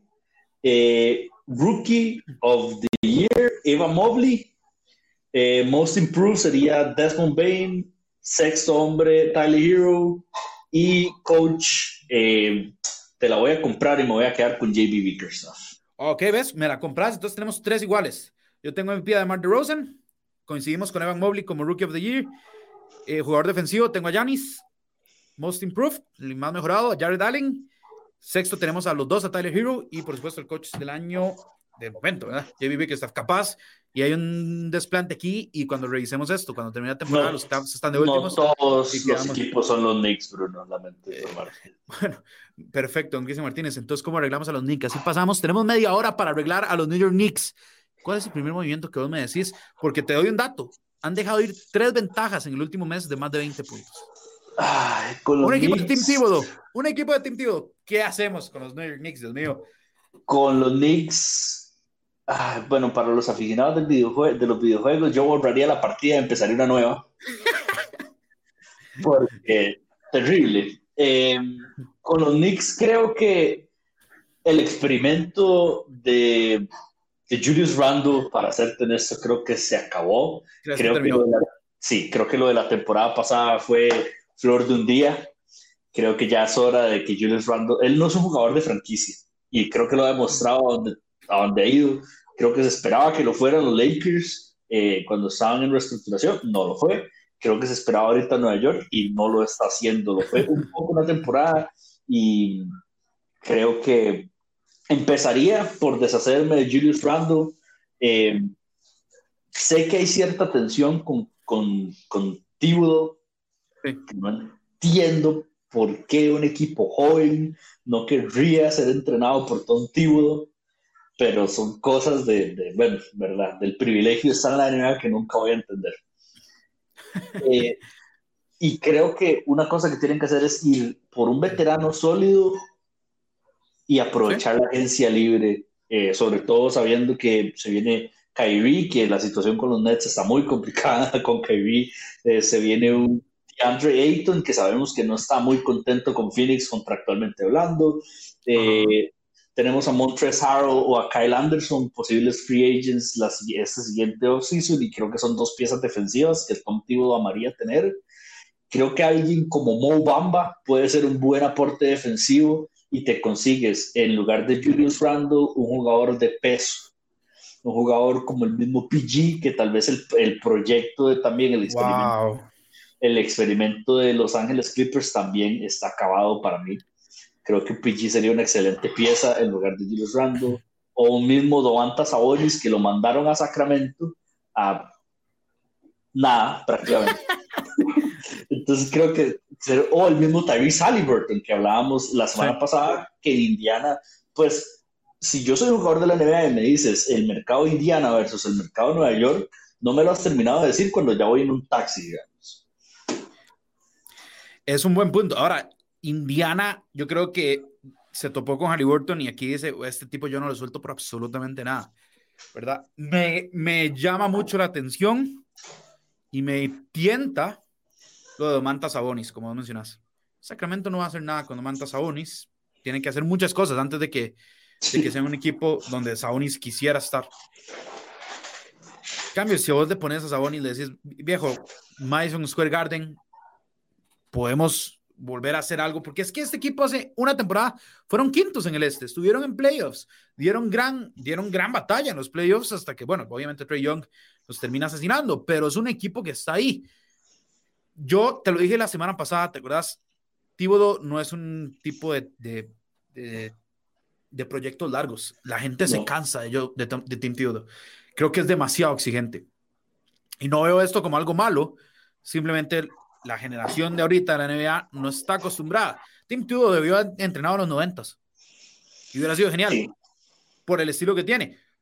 Pero creo que, creo que para esta generación no sirve. No porque él no sepa baloncesto, creo que es todo lo contrario. Como vos decís, un jugador joven debería añorar ser entrenado por Tim Tebow, pero creo que sus maneras no se acoplan con la generación de ahora. Y eso es un problema, porque los, los funde. Los, o sea, yo creo que los están fundidos. Creo que Tebow puede ser un, un coach mucho más perfilado para ser entrenador defensivo, más que para ser head coach de, de un equipo. Sí. Y creo que se, se, nota, se ha notado en todos los equipos que ha estado. Sí, mira, mira los últimos partidos de los Knicks, nada más para darle un poco de contexto a los que nos oyen o nos ven por el canal de YouTube de Narrativa X. Los Grizzlies ganaron 120-108, eso fue a inicios de febrero. Después los Lakers 122-115. Después los Jazz les ganaron 113-114. Luego los Nets 132-115. O sea, están recibiendo bastantes puntos a pesar de ser un equipo entrenado por Tibo que se supone que la defensa es su fuerte. Después le logran ganar a los Warriors en un gran partido, 116-114. Esos Trailblazers le ganan inmediatamente, en lugar de agarrar momentum, caes en picada, Trailblazers le ganan 112-103, el Thunder les gana 127-123, y por supuesto el tema de Brooklyn en este último partido, que, que los Knicks iban ganando 60 y pico, tenían más de 25 puntos de ventaja. Eran 28 puntos de diferencia. En algún exactamente y, le remontan los Nets sin Kevin Durant, sin Kyrie Irving y sin Ben Simmons, ¿verdad? Sí, una Thomas Cam Thomas, exactamente. Eh, sí, creo que, como te digo, ese, ese, experimento de los Knicks está acabado. Y... Un suspiro de impotencia, Cristian Martínez. Es que lo es totalmente. No soy aficionado a los Knicks, ni me interesan en lo más mínimo, pero me parece me parece que si tienes un equipo en el Madison Square Garden que juega al mismo nivel de los Sacramento Kings, tenés un problema muy grande, que no vamos a hablar de James Dolan porque eso es un tema por sí solo, pero creo que Nueva York necesita, no quiero decir que empezaron una reestructuración porque los experimentos estos de conseguir drafts y eso ya lo tienen, tienen a RJ Barrett eh, y tienen jugadores jóvenes creo que lo que necesitan es un jugador de peso. Hablábamos también la semana pasada de CJ McCollum, que lo mandaron a Nueva Orleans a pasear, a comer, básicamente. Eh, creo que CJ McCollum puede ser una gran, gran, gran adición para los New York Knicks en lugar de Julius Randle. Yo te voy a decir algo. Si los Knicks tienen, pueden encontrar la forma de tener a CJ McCollum y a Domantas Sabonis, yo creo que yo estoy dispuesto a hipotecar el futuro. ¿Por qué? Porque el futuro, como tú vos decís, RJ Barrett es un, es un tipo bueno. O sea, es un bueno. Pero primero, todos saben cómo marcarlo. Nada más marcar el lado izquierdo. El tipo no sabe, no sabe driblar con la derecha. Segundo, eh, tampoco es este, un All-Star ni cerca de serlo. Simplemente es un jugador con mucho potencial y demás, pero no está cerca de serlo. Entonces, si vos puedes tener a dos tipos como Sabonis, como se llama Column, que sí son calidad de All-Star o si no están siempre ahí peleando el puesto, creo que ya le das una cara diferente a la franquicia. Que te vas a tener que hacer de Julie Randle. Sí, pero Sabonis juega en la misma posición y para mí Sabonis es mejor que Julius Randle, porque Julius Randle también tiene ese problemita de que siempre es hacia la izquierda, siempre es hacia la izquierda. Evan Fournier no come la misma mesa de CJ McCollum. Fournier es una buena opción 3. McCollum, si no fuera por Lillard, podría ser una opción 1 perfectamente. Sí. Em, y, y, busco quedarme con gente que tal vez no está teniendo los mejores momentos, pero que ya nadie va a querer. Es decir, Kemba Walker ahorita nadie te lo va a aceptar, tiene 31 años, ha bajado mucho. Dale un poco de minutos, teniendo a CJ McCollum a la par, teniendo a Manta Sabonis. Me quedo con un tipo como Obi Topping, creo que Obi Topping pertenece al Madison Square Garden, creo que es, es un jugador que está hecho para estar por ahí. Y te voy a decir algo, busquen, por amor a Jesucristo, busquen oportunidades de mercado, oportunidades de mercado que hubo demasiadas en el trade deadline y ustedes no se movieron. Un carajo. Leon Rose y World Wide West llegaron a arreglar este equipo porque James Dolan no sabía hacer absolutamente nada. El año pasado van a playoffs Don Cristian Martínez y ahí sí, Leon Rose, World Wide West, ahí siempre en el Madison Square Garden. No se ven, no dan declaraciones, no hay conferencias de prensa. Los tipos están escondidos en la mansión de Jim Dolan, seguro, de, James Dolan, perdón, seguro, los tres ahí juntitos jugando 2K diciendo, eh, qué buen trabajo hemos hecho, ni siquiera se dan cuenta cómo está el equipo, probablemente. Esos tipos están escondidos, escondidos, los que iban a llegar a arreglar la franquicia del Madison Square Garden. Jesucristo, ¿dónde están? Tíbedo, viejo, o te arreglas, tenés que irte, no puedes tener a todos los jugadores en contra. O sea, por amor a, por amor al básquet, yo soy como vos, yo no le voy a los Knicks, me importaría un carajo. Pero estás en Madison Square Garden. La NBA es mejor cuando los Knicks les va bien, porque es Madison Square Garden. ¿Qué haces vos? ¿Qué haces vos con que tu mayor movimiento esta temporada ha sido traer a Cam Reddish? ¿Ah? A Cam Reddish. Habla, habla, por sí solo de, de lo que significa los Knicks para James Dolan. Creo que todos sabemos que para él es un negocio. Los Knicks nunca van a dejar de vender tienes el Madison Square Garden a tu favor, nunca van a dejar de vender. Entonces, si tienes un equipo que no juega y tienes un equipo en las finales, igual van a vender. Entonces, para un, desde una perspectiva de negocios, ojo, no estoy defendiendo a James Dolan porque me parece terrible, pero desde una perspectiva de negocios, a vos qué te importa si los Knicks están de últimos o primeros, igual te están generando dinero. Creo que a los eventos de las últimas temporadas, James Dolan ha sido el cáncer que ha tenido Nueva York, pero esperar que un terco necio de James Dolan se deshaga de los Knicks es soñar. Entonces creo que creo que hay muy poco que hacer en este punto más que esperar esperar un milagro. o que de verdad alguien cachete a James Dolan y diga, ocupamos mover ese ocupamos, ocupamos un jugador atractivo. ¿Cómo puede ser que tu jugador más atractivo, aparte de RJ Barrett y Julius Randle, que, ¿verdad? Es Derrick Rose. Sí, entre comillas. Y Cardiac Kemba, que, que está más cerca de un ataque cardíaco que de ser Cardiac Kemba otra vez, digamos. Sí, yo, yo una vez, un, un, un, un, amigo sacano escribió una columna cuando Cardiac Kemba salió de la rotación, ¿verdad? Eh, Decía, el, título era de Cardia Kemba a a Kemba o algo así. Imagínate el, el, bajón que ha tenido Kemba. Ahora, ¿qué opciones de mercado hay para los New York Knicks de las que ya mencionamos? Porque las que ya mencionamos le va a salir un poco caras. Porque acaban de llegar a un nuevo equipo y los equipos no van a dejar ir a su figura solo porque sí. ¿Qué tal si buscamos a Damian Lillard, que tiene 42 millones y medio atados eh, para el próximo año? Sí pero él quiere salir de Portland, viejo. Él, puede, él no lo va a decir nunca, porque él es muy leal a la ciudad. Pero él, desde que se fue a llama McCollum, él quiere salir de ahí. ¿Qué mejor que pasar del mercado más pequeño que hay casi que en la NBA, que es Portland, a Madison Square Garden? ¿Qué mejor que unirlo con una buena pieza? Hay, no sé, tal vez, mira, yo no, lo que voy a decir tal vez no lo compartas, porque sería confiar en Zion. Pero si New Orleans llega a un punto donde dice, este tipo me tiene malo, si yo soy los Knicks, estoy llamando inmediatamente.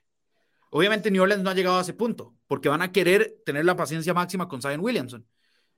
Pero si llega el momento, pues a Zion no le gusta New Orleans, viejo. No es un mercado para él. Él estaba destinado a estar en Madison Square Garden. Yo lo pensé, yo pensé en Zion Williamson eventualmente. Lo que lo que me cuesta con Zion es que es jugársela. Porque es jugársela. Pero pero no puedes estar. Eso es cierto. La verdad es que y Zion, como dice, es un jugador perfecto para el mercado de Nueva York. Es un jugador que tiene un hype grandísimo, que vende un montón, que cuando vuelva a jugar, eventualmente, eh, va a jalar gente al estadio. Entonces creo que Zion es un, es un interesante cambio. Me gustó más que el de Lillard. El de Lillard, creo que, muy honestamente, creo que LeBron James va a hacer un muy fuerte proceso de reclutamiento hacia Damian Lillard, como ya lo ha estado haciendo. Le GM, correcto. Más porque ese experimento terrible de Russell Westbrook está yendo de manera lamentable. Sí. Eh, pero creo que sí, Zion es un buen cambio y yo buscaría Zion, yo buscaría CJ McCollum o en lugar de Zion a Domantas Sabonis, pero como dices vos, puede que salga caro. ¿Cambias a Tíbodo o le das más chance? Tíbodo tiene un problema. Creo que acaba de firmar un contrato de cinco años, de los cuales creo que tres son fijos. Son, Entonces, Sí, están garantizados. Entonces creo que deshacerte de Tíbodo, de te va a salir muy, muy caro. Eh, Ahora, el contrato que tiene Tíbodo, James Dolan, es lo que pagan impuestos cada mes, ¿verdad?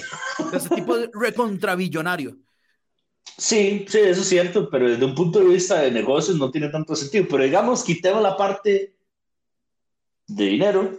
Económica. Yo me desharía de Tom Thibodeau y pensaría en un Terry Stotts o en un Scott Brooks, que han tenido, bueno, Scott Brooks manejó al, al Oklahoma City Thunder en su etapa más exitosa y no le fue mal. Quiere decir que le va bien con los jugadores jóvenes. Sí, eh, Terry Stotts me llama la atención.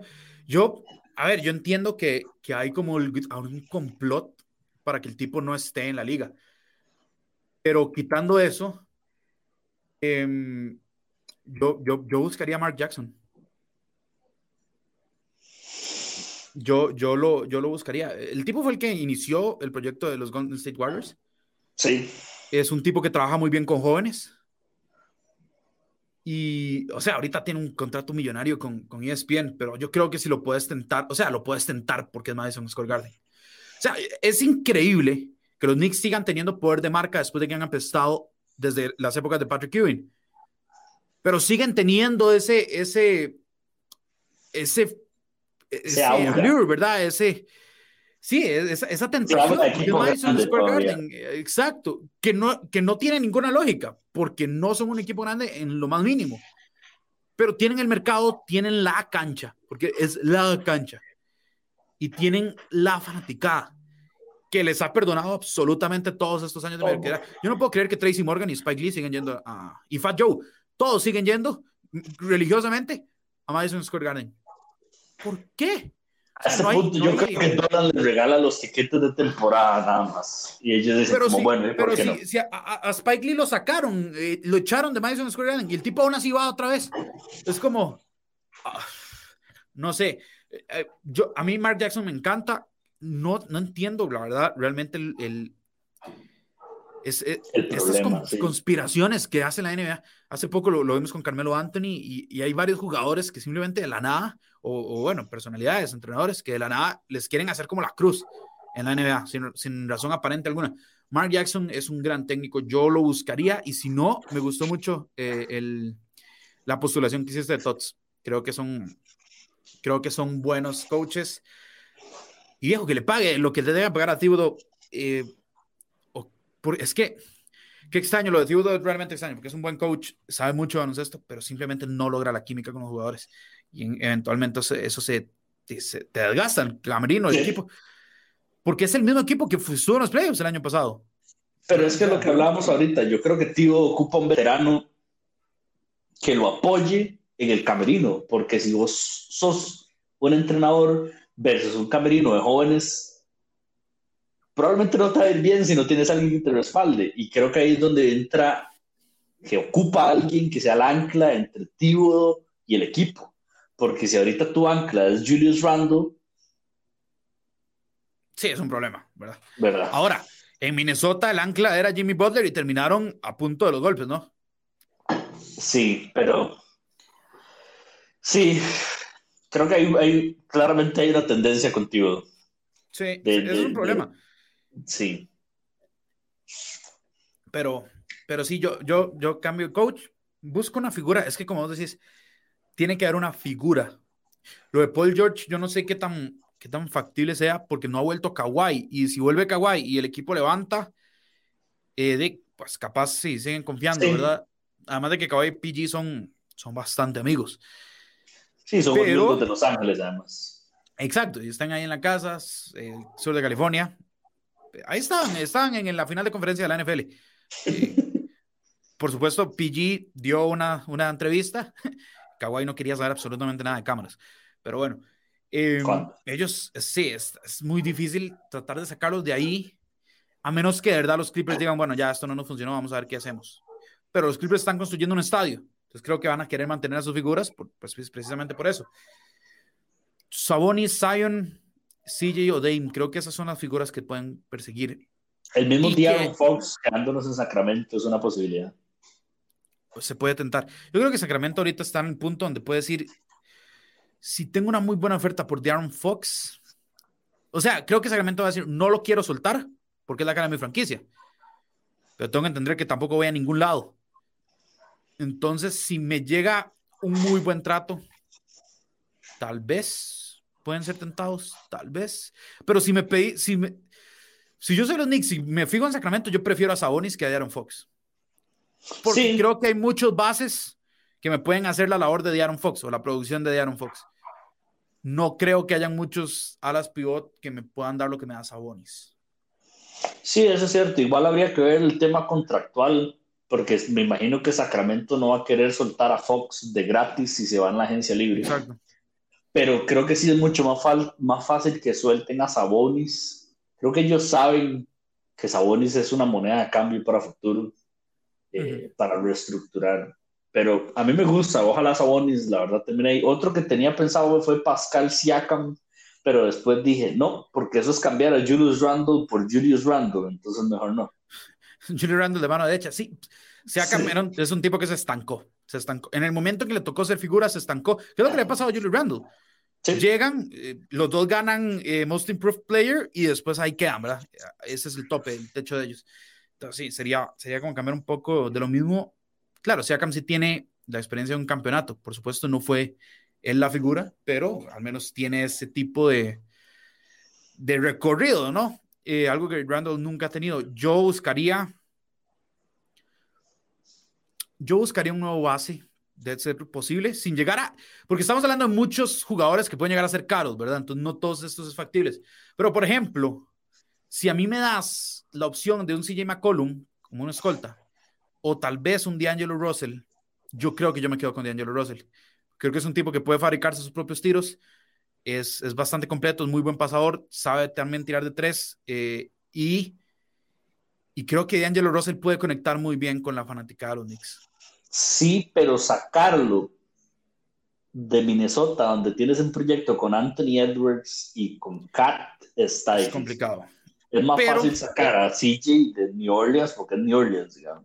Eso es muy cierto, eso es muy cierto. Ahora, Minnesota con todo esto tampoco es que esté peleando el oeste, ¿verdad? tampoco es que es un equipo que esté ya ahí, eh, pues, buscando un anillo. Es más, Minnesota ahorita estaría en un playing tournament, ni siquiera estaría en los playoffs de manera directa. La historia de toda la vida de Minnesota. Pues. Eh, sí, entonces, yo no sé qué tanto vaya a durar Cat ahí tampoco. Yo, siento que hace un tipo caso Anthony Davis, que bueno, ya tiene, hace su carrera en, New Orleans y digo, bueno, ya aquí no fue. Creo que, creo que Anthony Towns puede estar por ahí. Y, y si se me da, bueno, si, si, se me da Anthony Towns, no lo dudo, ¿verdad? Pero si puedo agarrar a D'Angelo Russell, creo que no me saldría tan caro. Creo que, se, creo que sería un muy buen match con la franquicia. Y creo que así me puedo concentrar en conseguir un, un Sabonis o un, o un ala pivot o un pivot de peso y jugar al pick and roll todo el día. Todo el día. Porque Jared Allen, ahora lo mencionábamos, su mejor temporada antes de la de los Cavs era precisamente este, jugando al pick and roll todo el partido con D'Angelo Russell. Y Jared Allen no es una fuerza ofensiva, ¿verdad? Entonces, si te Yo creo que si fuera ahí, si fuera yo por un base, buscaría más bien un jugador veterano, no tan de impacto. Buscaría un Goran Dragic, buscaría un Ricky Rubio. Preferís, porque el, el, el, el, experimento Kemba no funcionó, ¿verdad? Sí, pero sabe, vos sabes que Goran Dragic y que Ricky Rubio no tienen la misma expectativa ofensiva que un Kemba Walker. Y puedes buscar traerte al mismo que dijiste, a Omanta Sabonis y al mismo CJ McCollum, complementarlo con un base que los ponga a jugar en lugar de un base que te vaya a notar, creo que puede ser algo que le puede favorecer a los Knicks más que buscar un... Porque si no, bueno, mira a los Rockets o mira a los Lakers con Russell Westbrook y con John Wall, vas a tener una situación muy similar más bien. Uh, bueno, Daniel Russell es mucho más, este, mejor tirador, digamos, que cualquiera de esos dos, pero, pues, pero entiendo el punto. Yo creo que lo que sí está claro es que tienen que cambiar este proyecto joven y buscar una estrella consolidada. Que si te puedes quedar con varios de los jóvenes, perfecto, me parece genial, pero necesitas una estrella consolidada. Es más, hay rumores de que Anthony Davis este offseason dice hasta, hasta nunca en los Lakers. Es una gran oportunidad. Eso sería genial para los. ¿Por qué? Pues ya tenés una mega estrella en Madison Square Garden. Una vez que tenés Madison Square Garden, el logo de los Knicks y un tipo como Anthony Davis, otras figuras van a querer jugar. Y puedo jugar con Anthony Davis en Madison Square Garden, viejo. ¿A dónde me apunto? Entonces, creo que ahí se te puede. Creo que puede ser esa la clave. Sin llegar a decir que vamos a arreglar, porque cuando quisimos arreglar los Celtics lo hicimos. Lo hicimos. Con los Knicks yo no estoy confiado. Pero al menos voy a dar la cara, no como Leon Rose y World Wide, World Wide West, ¿verdad? Esos dos me tienen malo, me tienen muy malo. No, no, puedo, puedo notarlo, puedo notarlo en tus expresiones. A ver, es que les están pegando, les están pagando bastante, eh, por favor. Eh. Eh, eh, el, el, front office de los Knicks, o sea, de Phil Jackson, que no hizo absolutamente nada más que pelearse con Carmelo y con Porzingis. Luego James Dolan dice, no, yo me hago cargo.